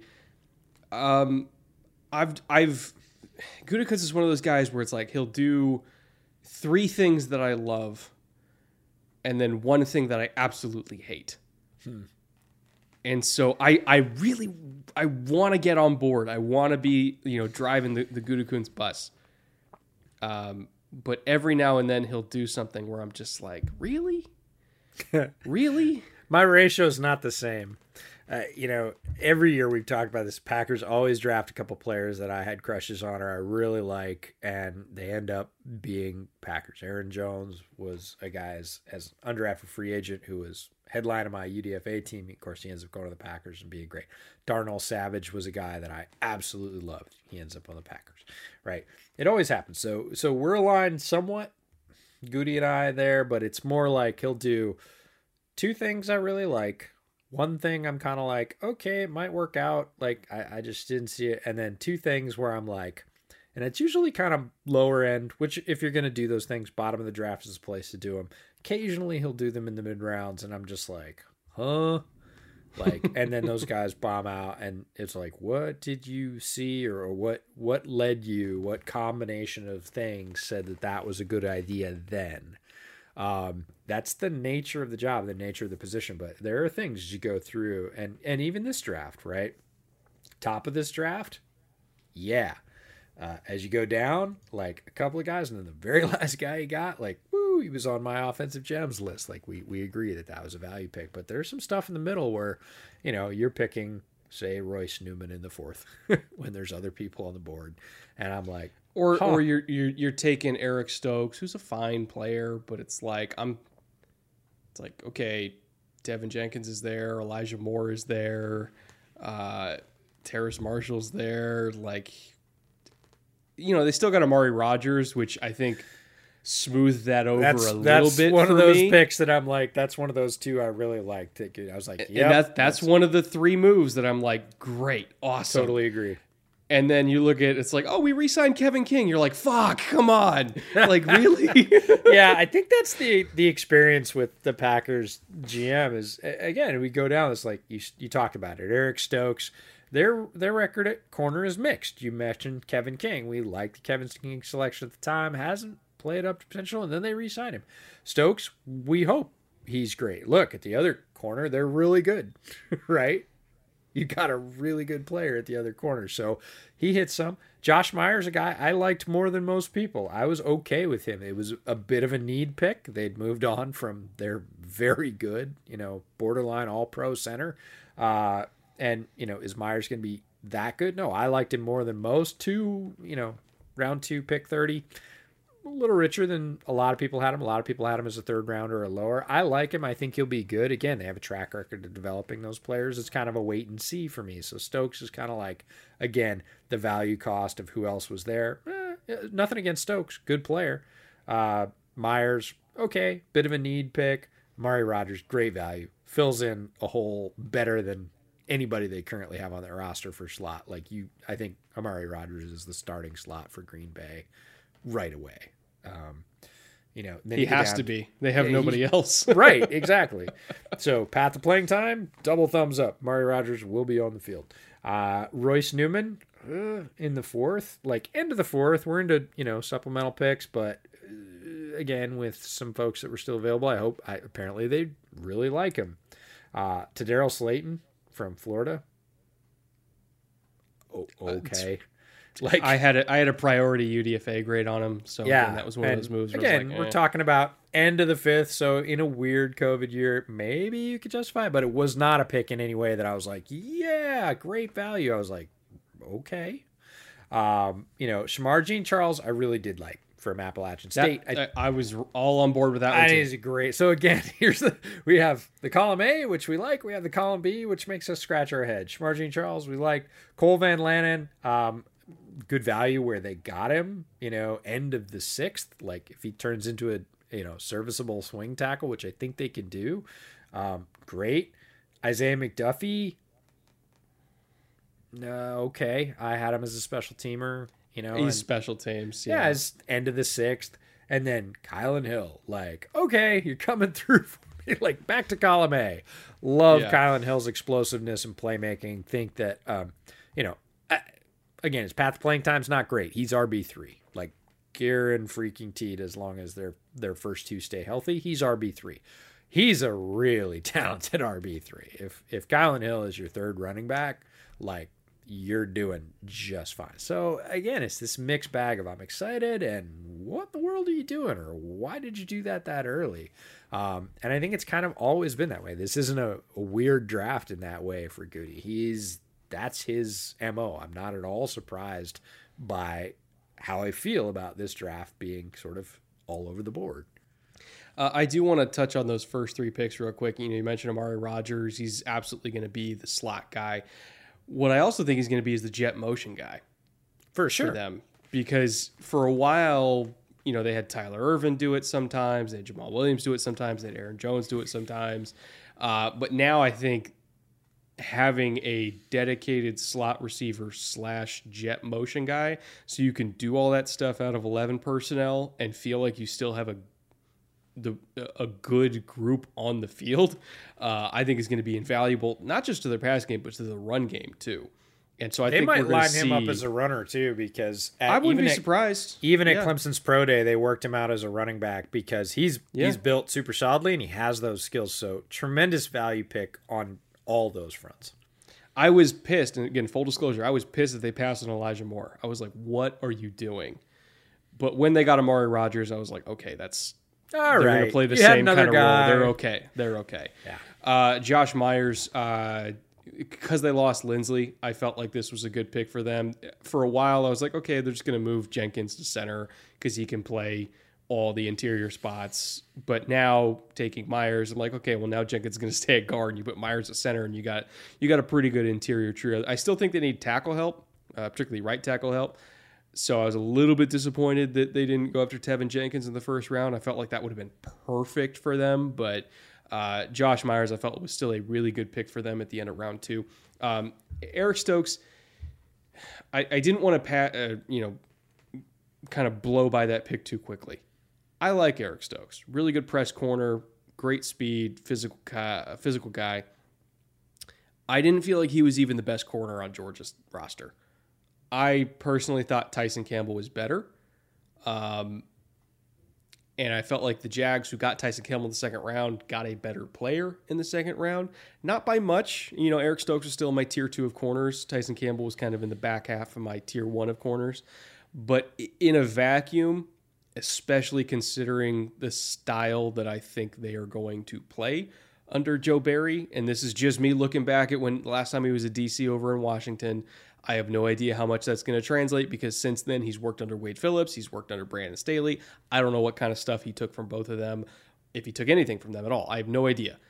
But just based on what I saw from the last time he was a DC, I felt like Tyson Campbell would have fit a little bit better because I felt like he pro- provides a little bit more versatility uh, as a zone coverage defender. Felt like he has better ball skills, um, better length, but still also offering the ability to line up and play press and everything like that. I would have gone with Tyson Campbell. This is not me saying that Eric Stokes is a bad pick or that he's a bad player. Just personal preference based on the style of defense that I think they're going to play. I would have gone with a different guy. So uh, overall, the draft was a mixed bag.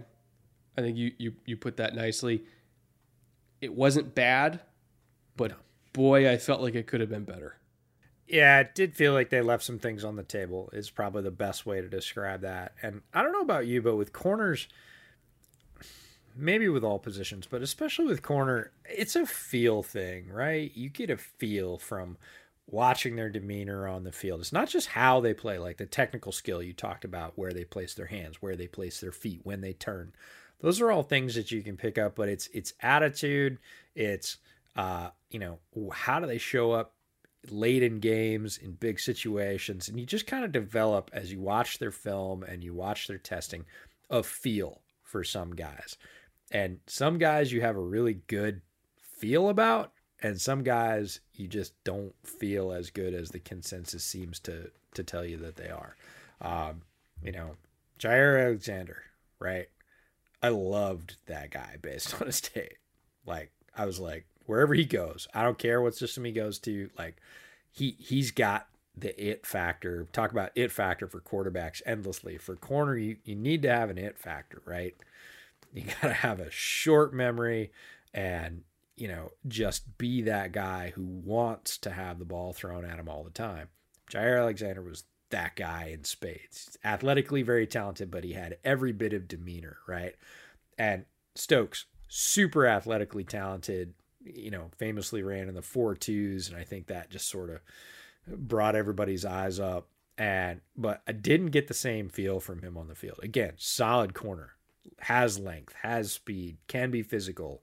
Um, you know, technically pretty good, right? Not too many holes in his game. I didn't get that feel from him like he just wants the ball thrown at him all the time. I could be wrong, right? I'm not saying he's a bad player. He's not a bad player. I liked his tape. But he wasn't one of those guys that I put in the top handful and said, "Give me this guy. Put that guy on my team." Because it wasn't like a Jaycee Horn, like the the the attitude that Jaycee No, Horn lined yeah, up against DeVonta Smith, not even the attitude close. that Stokes. It's it's you you got to be a little crazy to yeah. be an alpha corner yeah. in the NFL. Absolutely, and uh, you know, again, I think Stokes has all the tools and could develop into a very good starting outside corner in the NFL, which is what he was drafted to be.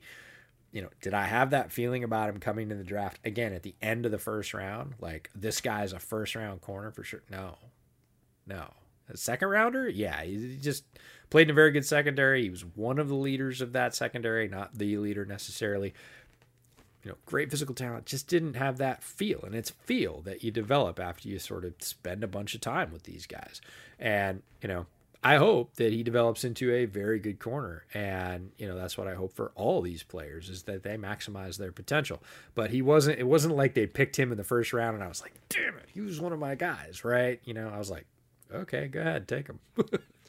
uh, why don't we get into their UDFA class, which was, um, again, it was one of those things where it's like eh, it's okay. Like they got Christian Uphoff from Illinois State. It was that's, a safety that I liked. That's the guy. That I mean, in this um, class, I think that's the guy. There wasn't anything else really to write home about, in in my opinion. You know, it's Jack Heflin. It's Carlo Kemp from Michigan, who I had a, a UDFA grade on, so I guess that's proper value if you want to say that. Uh, Coy Cronk from Iowa, I didn't even get to watch him. Bailey Gaither from San Jose State uh, Jon Dietzen from Wisconsin. Dietzen actually did have a day three draftable grade on, so them getting him as a UDFA I felt was okay.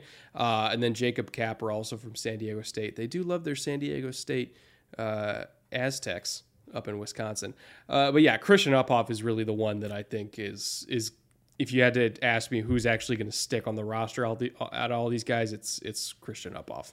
Yeah, for sure. He had some buzz as a height, weight, speed prospect pretty early in the draft pro- in the process. He didn't test well, actually, not near as well as people thought he would.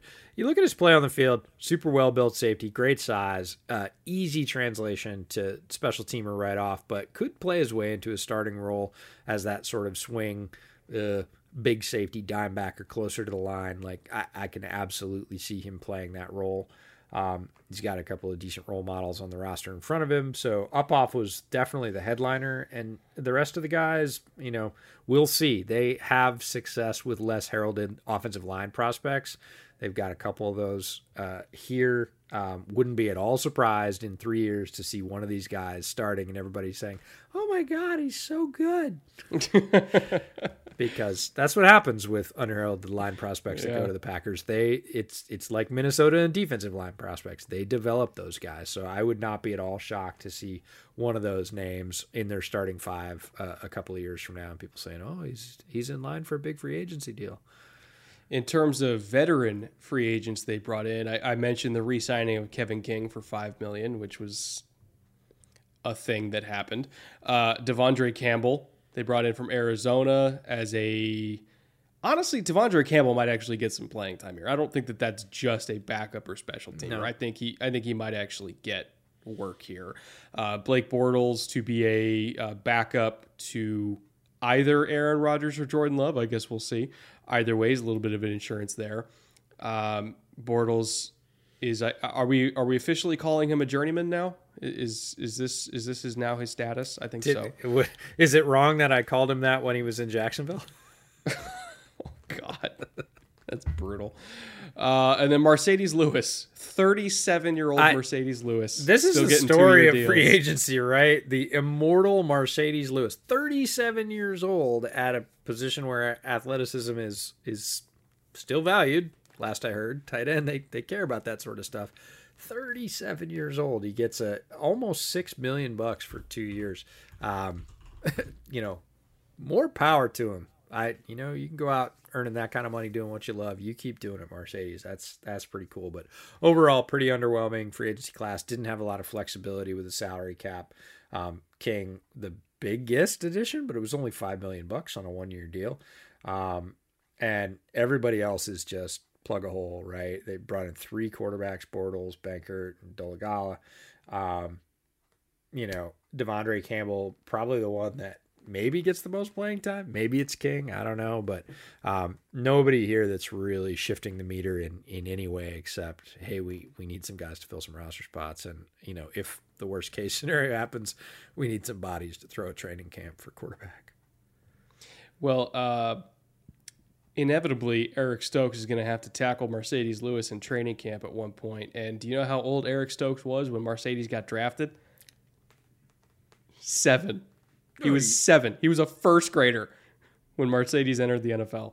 Yeah, if he God. was first grader at seven, he, he got held back, but still, he was playing he was playing pee wee football. Hey, hey, hey, whoa.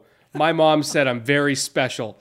Thank you very much. I think you're very special, so I guess your mom and I agree. But, um, uh, yeah, I think we should turn to talking about uh, some of the folks throughout this entire division, which is really interesting. That are best fits for best ball fantasy with Underdog, our lovely primary sponsor. Um, there's a bunch. I don't know about you, but the thing we talked about with Aaron Rodgers uh, definitely is a factor in selecting folks for fantasy, right?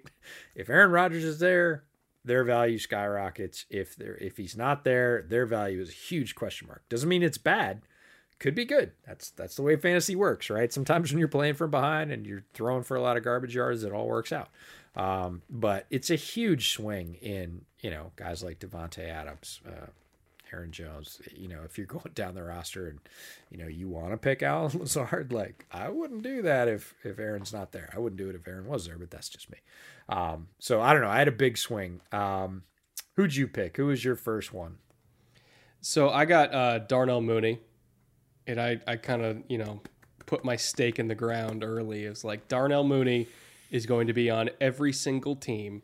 I don't care what format, but especially in best ball, he's going to be on every single team. Not just because he's a great player, but also I need my team name to be Show Me the Mooney. I know it's top tier. It's I- elite tier fantasy It is. name. You should get, you know, 15, 20 points a week just for that. that's that's good stuff. No, Mooney is. I, I had to pick one of the Chicago receivers. Mooney was. Uh, Mooney is a sweetheart of uh, the fantasy community. Like he is one of those guys that is primed to make the sophomore jump. And regardless of who's throwing him to him, he was open more than he got hit last year. Um, there are, you know, there's the famous, now famous video of him toasting Jalen Ramsey and being open by a good five or seven yards and, you know, the ball being thrown fairly wildly over his head. to, Dalton's, to the bleachers. yeah, Dalton's probably going to hit that, right? And Justin Fields will definitely hit that. So uh, Mooney is just in a really good place. Surprised everybody last year and how good he was, how quickly. Um, he's, I think, solidly the number two option on the receiving core, and uh, I'm not going to argue with you putting on all your teams. Like, uh, yeah, And remember, in best ball, because there's going to be up weeks, there's going to be down weeks, but the up weeks for Mooney are going to be up because he's got sub 4 4 speed, he's got great hands. They really prioritized the quick game and working him underneath last year because that's just what their quarterbacks could do. Like Foles was a better deep ball thrower than Mitch in basically every single way last year, but it's not like Foles was great. no, I was like, but barely. He's definitely better, but You if know. you look at how much better, it's like he's still pretty average. But you put a guy like it doesn't matter if it's Dalton or Fields out there that can actually hit Mooney 30 plus yards down the field, take advantage of his speed, take advantage of his route running ability. He's going to blow up. He's going to have some weeks where he's getting 30 plus points. I guarantee it. At least 2 weeks this year. He's going to have games where he's getting 30 plus points. And you're going to get credit for that. That's that's the beauty of best ball. That's the beauty of underdog is you don't need to guess what week is going to be the Allen Robinson week, what week is going to be the Dave Montgomery week. You can have them all in your team. Doesn't even matter. You're going to get credit when they pop off, and eventually they will because I think this Bears offense is going to be pretty damn good. Um, and you have Allen Robinson as as your first Bears receiver, I had to pick one, which makes sense. I, I had to pick Allen Robinson. We just talked about Blake Bortles. We forget that Blake Bortles was uh, the best quarterback that Allen Robinson has ever played with. God, he has. That's really sad. it, it it's terrible. Oh, you look man. at the the the. I'll just say roster of quarterbacks, uh, the the role of quarterbacks that he's played with, they've all been bad. Like he's never had even a good, solid, middle of the road quarterback like like Andy Dalton. He's going to get that at least this year. And if what we all think happens happens sooner rather than later, Justin Field gets on, like Allen Robinson is so freaking good. He is physical. He's a technician. He can win down the field. He drops very few passes. He can win underneath. Like he is a complete wide receiver, and he has never had the benefit of even average quarterbacking. And he still produced, even with that clown show of folks throwing him the ball. Like he still is tops among receivers in terms of you know fewest drops in the red zone, uh, most routes run open. Like you you throw a stick at a wide receiver stat. Allen Robinson's in the top ten every year. He's really really good. He's committed to his craft. He stayed healthy, strong. Um, the you know the knee injury was a, a one time thing. It hasn't nagged him.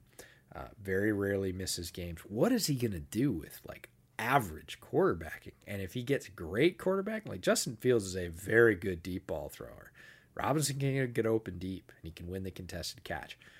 I think he's primed to be either quarterback or both quarterbacks' best friend, um, and and largely first option in the Chicago offense, which I think is going to be better. So Robinson's my guy. Could have been Mooney, could have been Robinson. Either one of the top two is, is you can't go wrong. I just watched the Bears uh, Falcons game, the one where they came back in like the last five minutes again. I was like, man, that game shouldn't have even been close. Oh, Like it shit shouldn't have even. and there's a couple of. Robinson catches in the third quarter in that game where you're just like, what? Yeah, No. it's insane. He's crazy. Yeah. Um, my second guy is Irv Smith Jr., the new starting tight end for the Minnesota Vikings, with Kyle Rudolph moving on. And I see Irv Smith as basically the new Owen Daniels in this type of system. Not the biggest dude, but you move him around a lot. He can be a big slot for you. He could be a move tight end for you. He could play in line for you. He's not even, he's a better blocker than Owen Daniels was. Um, but he's also more athletic. And so I think he's going to get a lot of manufactured touches just by the nature of this system. And virtually every single tight end that plays in a system like this has produced a lot because of manufactured touches. You look at Jonnu Smith getting endless, you know, shallow crosses in Tennessee in a similar type of offense. You look at I mentioned Owen Daniels, you look at George Kittle, although George Kittle's like a different breed of tight end, but still Kyle Shanahan at first was like, "Hey, I have a tight end that runs 4-6. Let me just get him the ball in space and see what happens." And all of a sudden he's leading the league in yards after catch. This is a this is an offense that gets the tight ends the ball underneath in space with yards to run. He's going to get a lot of yards after catch. Not entirely sure what he's going to do in the red zone because he's not the biggest dude. But I think in terms of volume of catches and volume of yardage, he's going to be up there among tight ends this year. And especially an underdog, you're going to get him late. He's not going early. So if you're looking for a value tight end this year, Irv Smith is your guy. And it, I think he very well will be on most of my rosters. I've been trying to target him, but people know that I like him, so I get sniped a lot. Um, I was doing a uh, um, uh, Best Ball Mania draft, which, by the way, Best Ball Mania is their three and a half million dollar tournament. So if you use the promo code down in the description below, Brett on uh, again underdogfantasy.com, you can get twenty five dollars to use on the platform, and conveniently. Uh, an entry into that contest is $25. So you basically get a free entry if you want to. If you win, it's a million dollars to first prize.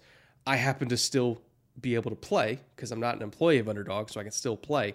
And I was doing a best ball draft and um, with my followers, and literally all of them knew I wanted Irv Smith, and they took him like three rounds early just to piss me off. I was so mad. And they took Terrace Marshall from me. They took Elijah Moore from me. It was miserable. I ended up with a normal looking team because all my normal guys that I wanted to get, like I, I you know, I ended up with like Davante Adams and Aaron Jones Oh, because they were taking dudes boy. like they were taking dudes like two two rounds early just I to know. fuck with me. I was Occupational like, hazard, really? man. Occupational I know, hazard. I know. So, uh, no, I like Irv Smith. He had some highlights. Uh, again, sporadic, right? And and best ball is not going to harm you for that. If you're trying to put Irv Smith in your lineup every week, traditional fantasy, it's not going to go super well for you. He's not a top producing tight end, and you'd be better playing, you know, a flex wide receiver. But if you've got him in best ball, he is one of those guys that, you know, Kirk Cousins is a streaky quarterback. He runs hot and cold, and he loves his tight ends. Everywhere he's been, he's hit his tight end. So Irv's going to produce, and he's moving into that primary tight end role. He's he's primed for a decent year, but it is going to be up and down. Doesn't matter. It's best ball. You're okay. Uh, my second is D'Andre Swift, running back in Detroit.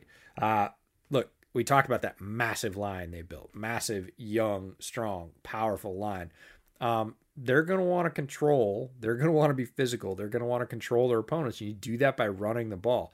You've got great offensive line talent. D'Andre Swift, very talented runner, uh, a coach who wants to use him. Um, and you know, if they do get any leads, they're going to want to control the clock, right? They're not going to want to get a ton of shootouts. if if they get leads, if if right, uh, you know, and this can go the, the argument can go the other way for Jared Goff, right? That they're going to be behind a lot. Jared Goff's going to be chucking it up. I get it. But I think D'Andre Swift, very good runner. And the other thing is he's one of the true sort of single running backs in the league. Running back by committee, even with three running backs, is really popular around the league. There's a lot. I mean, look at Baltimore.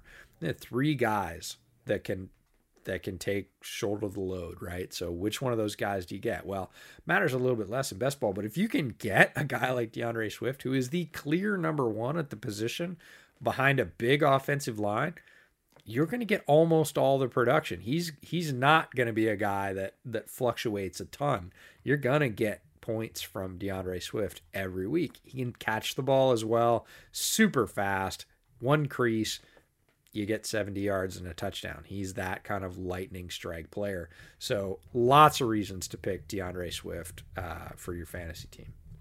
Uh, my third is Ihmir Smith-Marsette, also from the Vikings. We mentioned him earlier in the draft review for Minnesota. Uh, he is a last round pick yeah. in every format, not not just best ball, every format. But in leagues where you get credit for return touchdowns, and especially in leagues where you get credit for return yardage, uh, regardless of format, he is going to be a monster, and that is the the, the, the same line of thinking of you know in a dynasty league many years ago, I drafted uh, Tyreek Hill when he was coming out as a rookie because I was like, well, he's going to be the main return man in Kansas City. He's also a deep threat. Uh, they can use him as as you know a jet sweep guy. Same kind of profile for Ihmir Smith Marsette, where he's going to get carries on jet sweeps. He's going to get all the return duties, uh, and he's going to be a deep threat, a complementary receiver to Justin Jefferson and Adam Thielen there are going to be some weeks where he's putting up three points. There's going to be some weeks where he pops a return touchdown, he gets 60 yards receiving, maybe gets a couple carries. All of a sudden, you look up and he's got 17 points.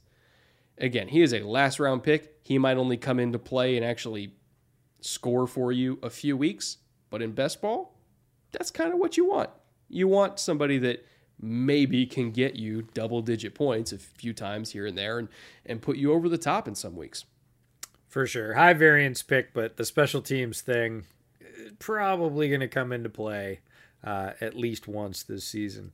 Uh, my last one is TJ Hockenson. That's right. I picked two Lions. So, all those Lions fans that say I crap on Detroit all the time, I picked two Lions players. Uh, TJ Hockenson, very talented tight end in Detroit. He's sort of right under the top tier of tight ends, poised to break into that sort of elite group of four or five at the top. He has the physical talent to do it. And look, he had a good year last year. He had 723 yards, six TDs. That's a good year for a tight end. Um, that's not, again, one of those top three or four guys. Goff's going to be looking for stability. He's got a brand new wide receiver core. Um, all these guys are new to him because he's new to the team, but a lot of these guys are new to the team as well. So they're all trying to figure out how to work with each other, how to work within the offense. Lots of new learning going on. Quarterbacks love a good outlet tight end, and Hockenson is that and more. Goff completed 58 balls for 948 yards and six TDs last year to the tight end spot. Not to mm. one tight end. That's Everett and Higbee combined. But 58 for 948 for six scores in LA. Hockenson's better than either of those guys by a damn sight. right? Yeah. more talented than either one of those guys. And if you just kind of consolidate that into a single position outlook with again Goff looking for stability and familiarity, Hockenson's primed to move to that top tier at tight ends. If if Hockenson has a year that's 60 catches, you know, 950 yards and roughly the same TDs, almost exactly the same TDs, six TDs, even seven or eight if he gets a couple more red zone chances, which he could totally do. He's that player. He can go up in the red zone and get it.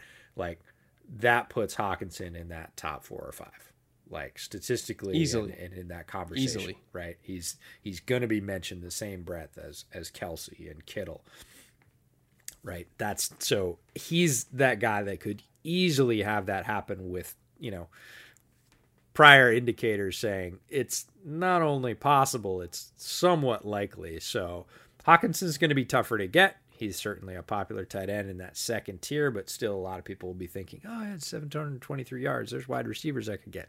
Nah, don't be thinking about 700. Be thinking about eight or 900 with a similar number of TDs and then think about it and then draft them accordingly. And even then, good luck finding many other tight ends that are getting 700 yards to begin with. Like that's not a normal thing. There's a end shelf, to get. right? It's the Yeah. top three or four, and then it drops off pretty significantly down into the, you know, 600, 500 yard range with a varying number of scores. So Hockenson is one of those few guys that has the variance to legitimately jump into that top tier this season. Why don't we talk uh, top and bottom of the NFC North? Who do we think out of all four of these teams is going to finish uh, as the division leader? And who do we think is going to finish at the bottom of the division? Not saying that they're going to be a bad team, but somebody's got to finish fourth. For me, it depends on Aaron Rodgers, which I know is a cop out, but it is. If Rodgers leaves, let's just say in a couple months, he is a Denver Bronco. It's hard for me to pick anybody other than Chicago to win this division. Not that I don't like Minnesota, uh, and not that I don't like what Detroit is eventually building. And, and I think all of these teams could steal wins off of each other, but I think Chicago would be the clear favorite. But if Rodgers stays, I refuse to bet against him. I just do. I don't care how good Justin Fields is as a rookie. Doesn't matter. I'm not. I'm not betting against Aaron Rodgers.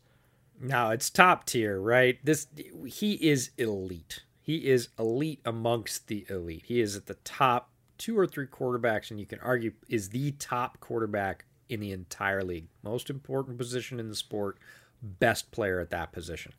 That is the kind of guy that can swing a team's fortunes. Yes, it's a team game. Doesn't matter. We were talking about this before the show that if he does leave Green Bay and you take that level of talent elevation and dump it on like Denver's roster, Yeah. you know, it it is a game changing variable. If Rodgers stays, it's Green Bay. I'm gonna gamble and say Rodgers doesn't. He holds to his word and says, I'm not. And at that point, it's a two horse race between Chicago, if they can figure it out, and Minnesota, if they can play up to their talent, right? They've got enough talent easily to win the division. I'm going to lean on Chicago. I'm going to say that Andy Dalton's going to play for four to maybe six weeks, even if he gets hot. Justin Fields is going to roll in. And no matter how well he does, we look at how well Justin Herbert did last year, broke all kinds of rookie quarterback records. LA didn't win a lot, right? They, they didn't stack wins. The roster is very talented in Chicago. Nagy is, uh, I think, a better head coach than the Chargers had last year, at least in terms of offense. And there's a ton of weapons. There's a lot of ways for him to win games. And if he gets competent play from the trigger man in that offense, Chicago could have sent. Also, their defense is very good. Chargers defense had some injuries last year that were pretty notable and kept it down from its typically sort of world beating status. So everything kind of lines up. I'm going to lean towards Chicago. I'm going to say Aaron leaves. Chicago wins the division for the first time in a while. Um, and Detroit, you know, is fourth in the division. Again, building, but they're starting from the real bottom. They were starting from the basement floor. They've made great moves. They're going to surprise. They're going to steal a couple of wins for sure, just because of Campbell and his style of coaching and Aaron Glenn sort of stabilizing the defense. They're going to steal a couple of wins. They're still not going to stack as many as everybody else in the division. Maybe save Green Bay if Aaron goes and the whole thing implodes. Well, that's what I was going to ask you. Who's Yeah. If if Aaron's gone, if Aaron's gone. I think Detroit still. Uh, still in the basement because I don't know. I don't. Know. I don't. I wouldn't. I wouldn't bet any serious money against Green Bay having a first to worst fall because it is going to be. It's the kind of thing where a team can fold, but they still Yeah. have way more talent than Detroit does on both sides of the ball. That's going to get them some wins no matter who's playing quarterback. And Detroit would really have to excel. Like Goff would have to play well early. The system, especially on offense, would have to gel because it's brand new, brand new quarterback, basically completely redone wide receiver core. Um, you know, some changes on the offensive line as well. They're they're you know it's all talented, but they those guys still have to learn how to play together as as a five as a unit. Um, so they just have a lot. They have a lot more barriers to overcome, obstacles to overcome. Green Bay's used to winning. They know how to win, and they got a lot of talent. I will say this: if Aaron leaves, first to worst. Could Detroit's- to- I, think I wouldn't I shock me at all better. because it's going to be such a shock to the system, especially after the extremely sustained run of high quality quarterback play. It is the kind of thing that can crack a team and they could fold. And if a team folds, all bets are off. Like they, they mail it in for the back half of the season because they're like, forget it. We just can't win like this. And the veterans check out. It, it happens. Like teams lose faith in in the plan, the leadership, the play calling, whatever, their ability to win. And you call it momentum, you call it whatever we want. If and and again, Aaron is such a positive force, he could also be a tremendously negative force, and that team could it could crack or rally. But even if they rally, um, yeah, it wouldn't surprise me if you know they and Green Bay. But they just they have so much talent. I'm going to say that they finish with a better record than Detroit, almost no matter what, because they they got a lot of talent. Green Bay. All right, we got we got to do a beer bet on that then. All right, although beer it's bet a on that. conditional conditional beer bet if Aaron leaves. Oh no, it's totally it's absolutely agreed for the terms. If Aaron leaves, you say that Green Bay finishes behind Detroit. I say if Aaron leaves, Detroit still finishes last, but I wouldn't be at all surprised if it's a sort of reverse horse race for the bottom with with Green Bay and Detroit. Just Detroit loses out by a nose at the end. Oh, deal. All right. Uh, what do you say we get out of here? Because we are three and a half hours into this one. Yeah, there's Yeah. there's sleep to be had, but no, we knew this was going to be long. we knew we have a ton of fans from the NFC North. Uh, obviously, a lot of folks that follow me, follow Chicago. Uh, Brett is a newly minted Chicago fan and and always a Chicago lover.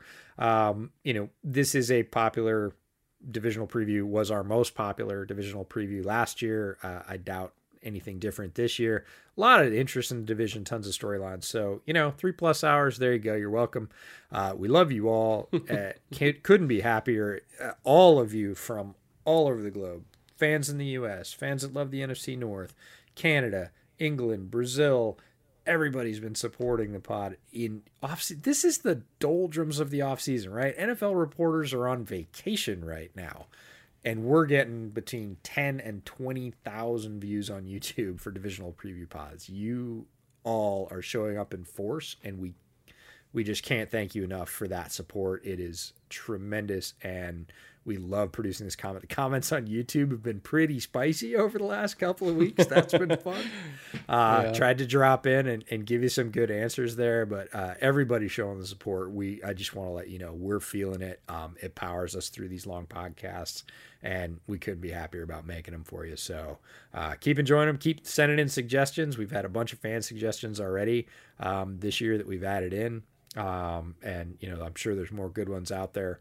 Um, love the interaction in all the forums on Twitter. Uh, make sure to check out the bootleg store if you're really feeling the podcast. Go get yourself a T-shirt, a mug. Uh, it's perfect time to get yourself a nice imperial pint glass that you could fill up with a cold beer. Hot summer. Um, I guess that's not inclusive for our southern hemisphere friends, but you know. You, you'll use it eventually when the seasons turn. But uh, yeah, go over to uh, bootlegfootballpodcast.com. Check out the merch we've got over there. Pick yourself up a t shirt or a glass or a nice beanie like the one Brett's wearing uh, if you happen to be in the southern hemisphere and it's cold. Um, but no, love all the support and all the forums. It's been a ton of fun. And we will be back next week with AFC North.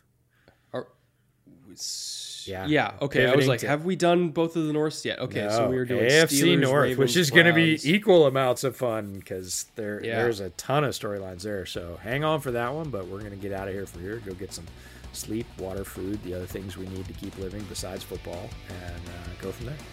Yeah. Uh, thank you again, everybody, for watching. We'll see you in a week. And until then, later. Take care.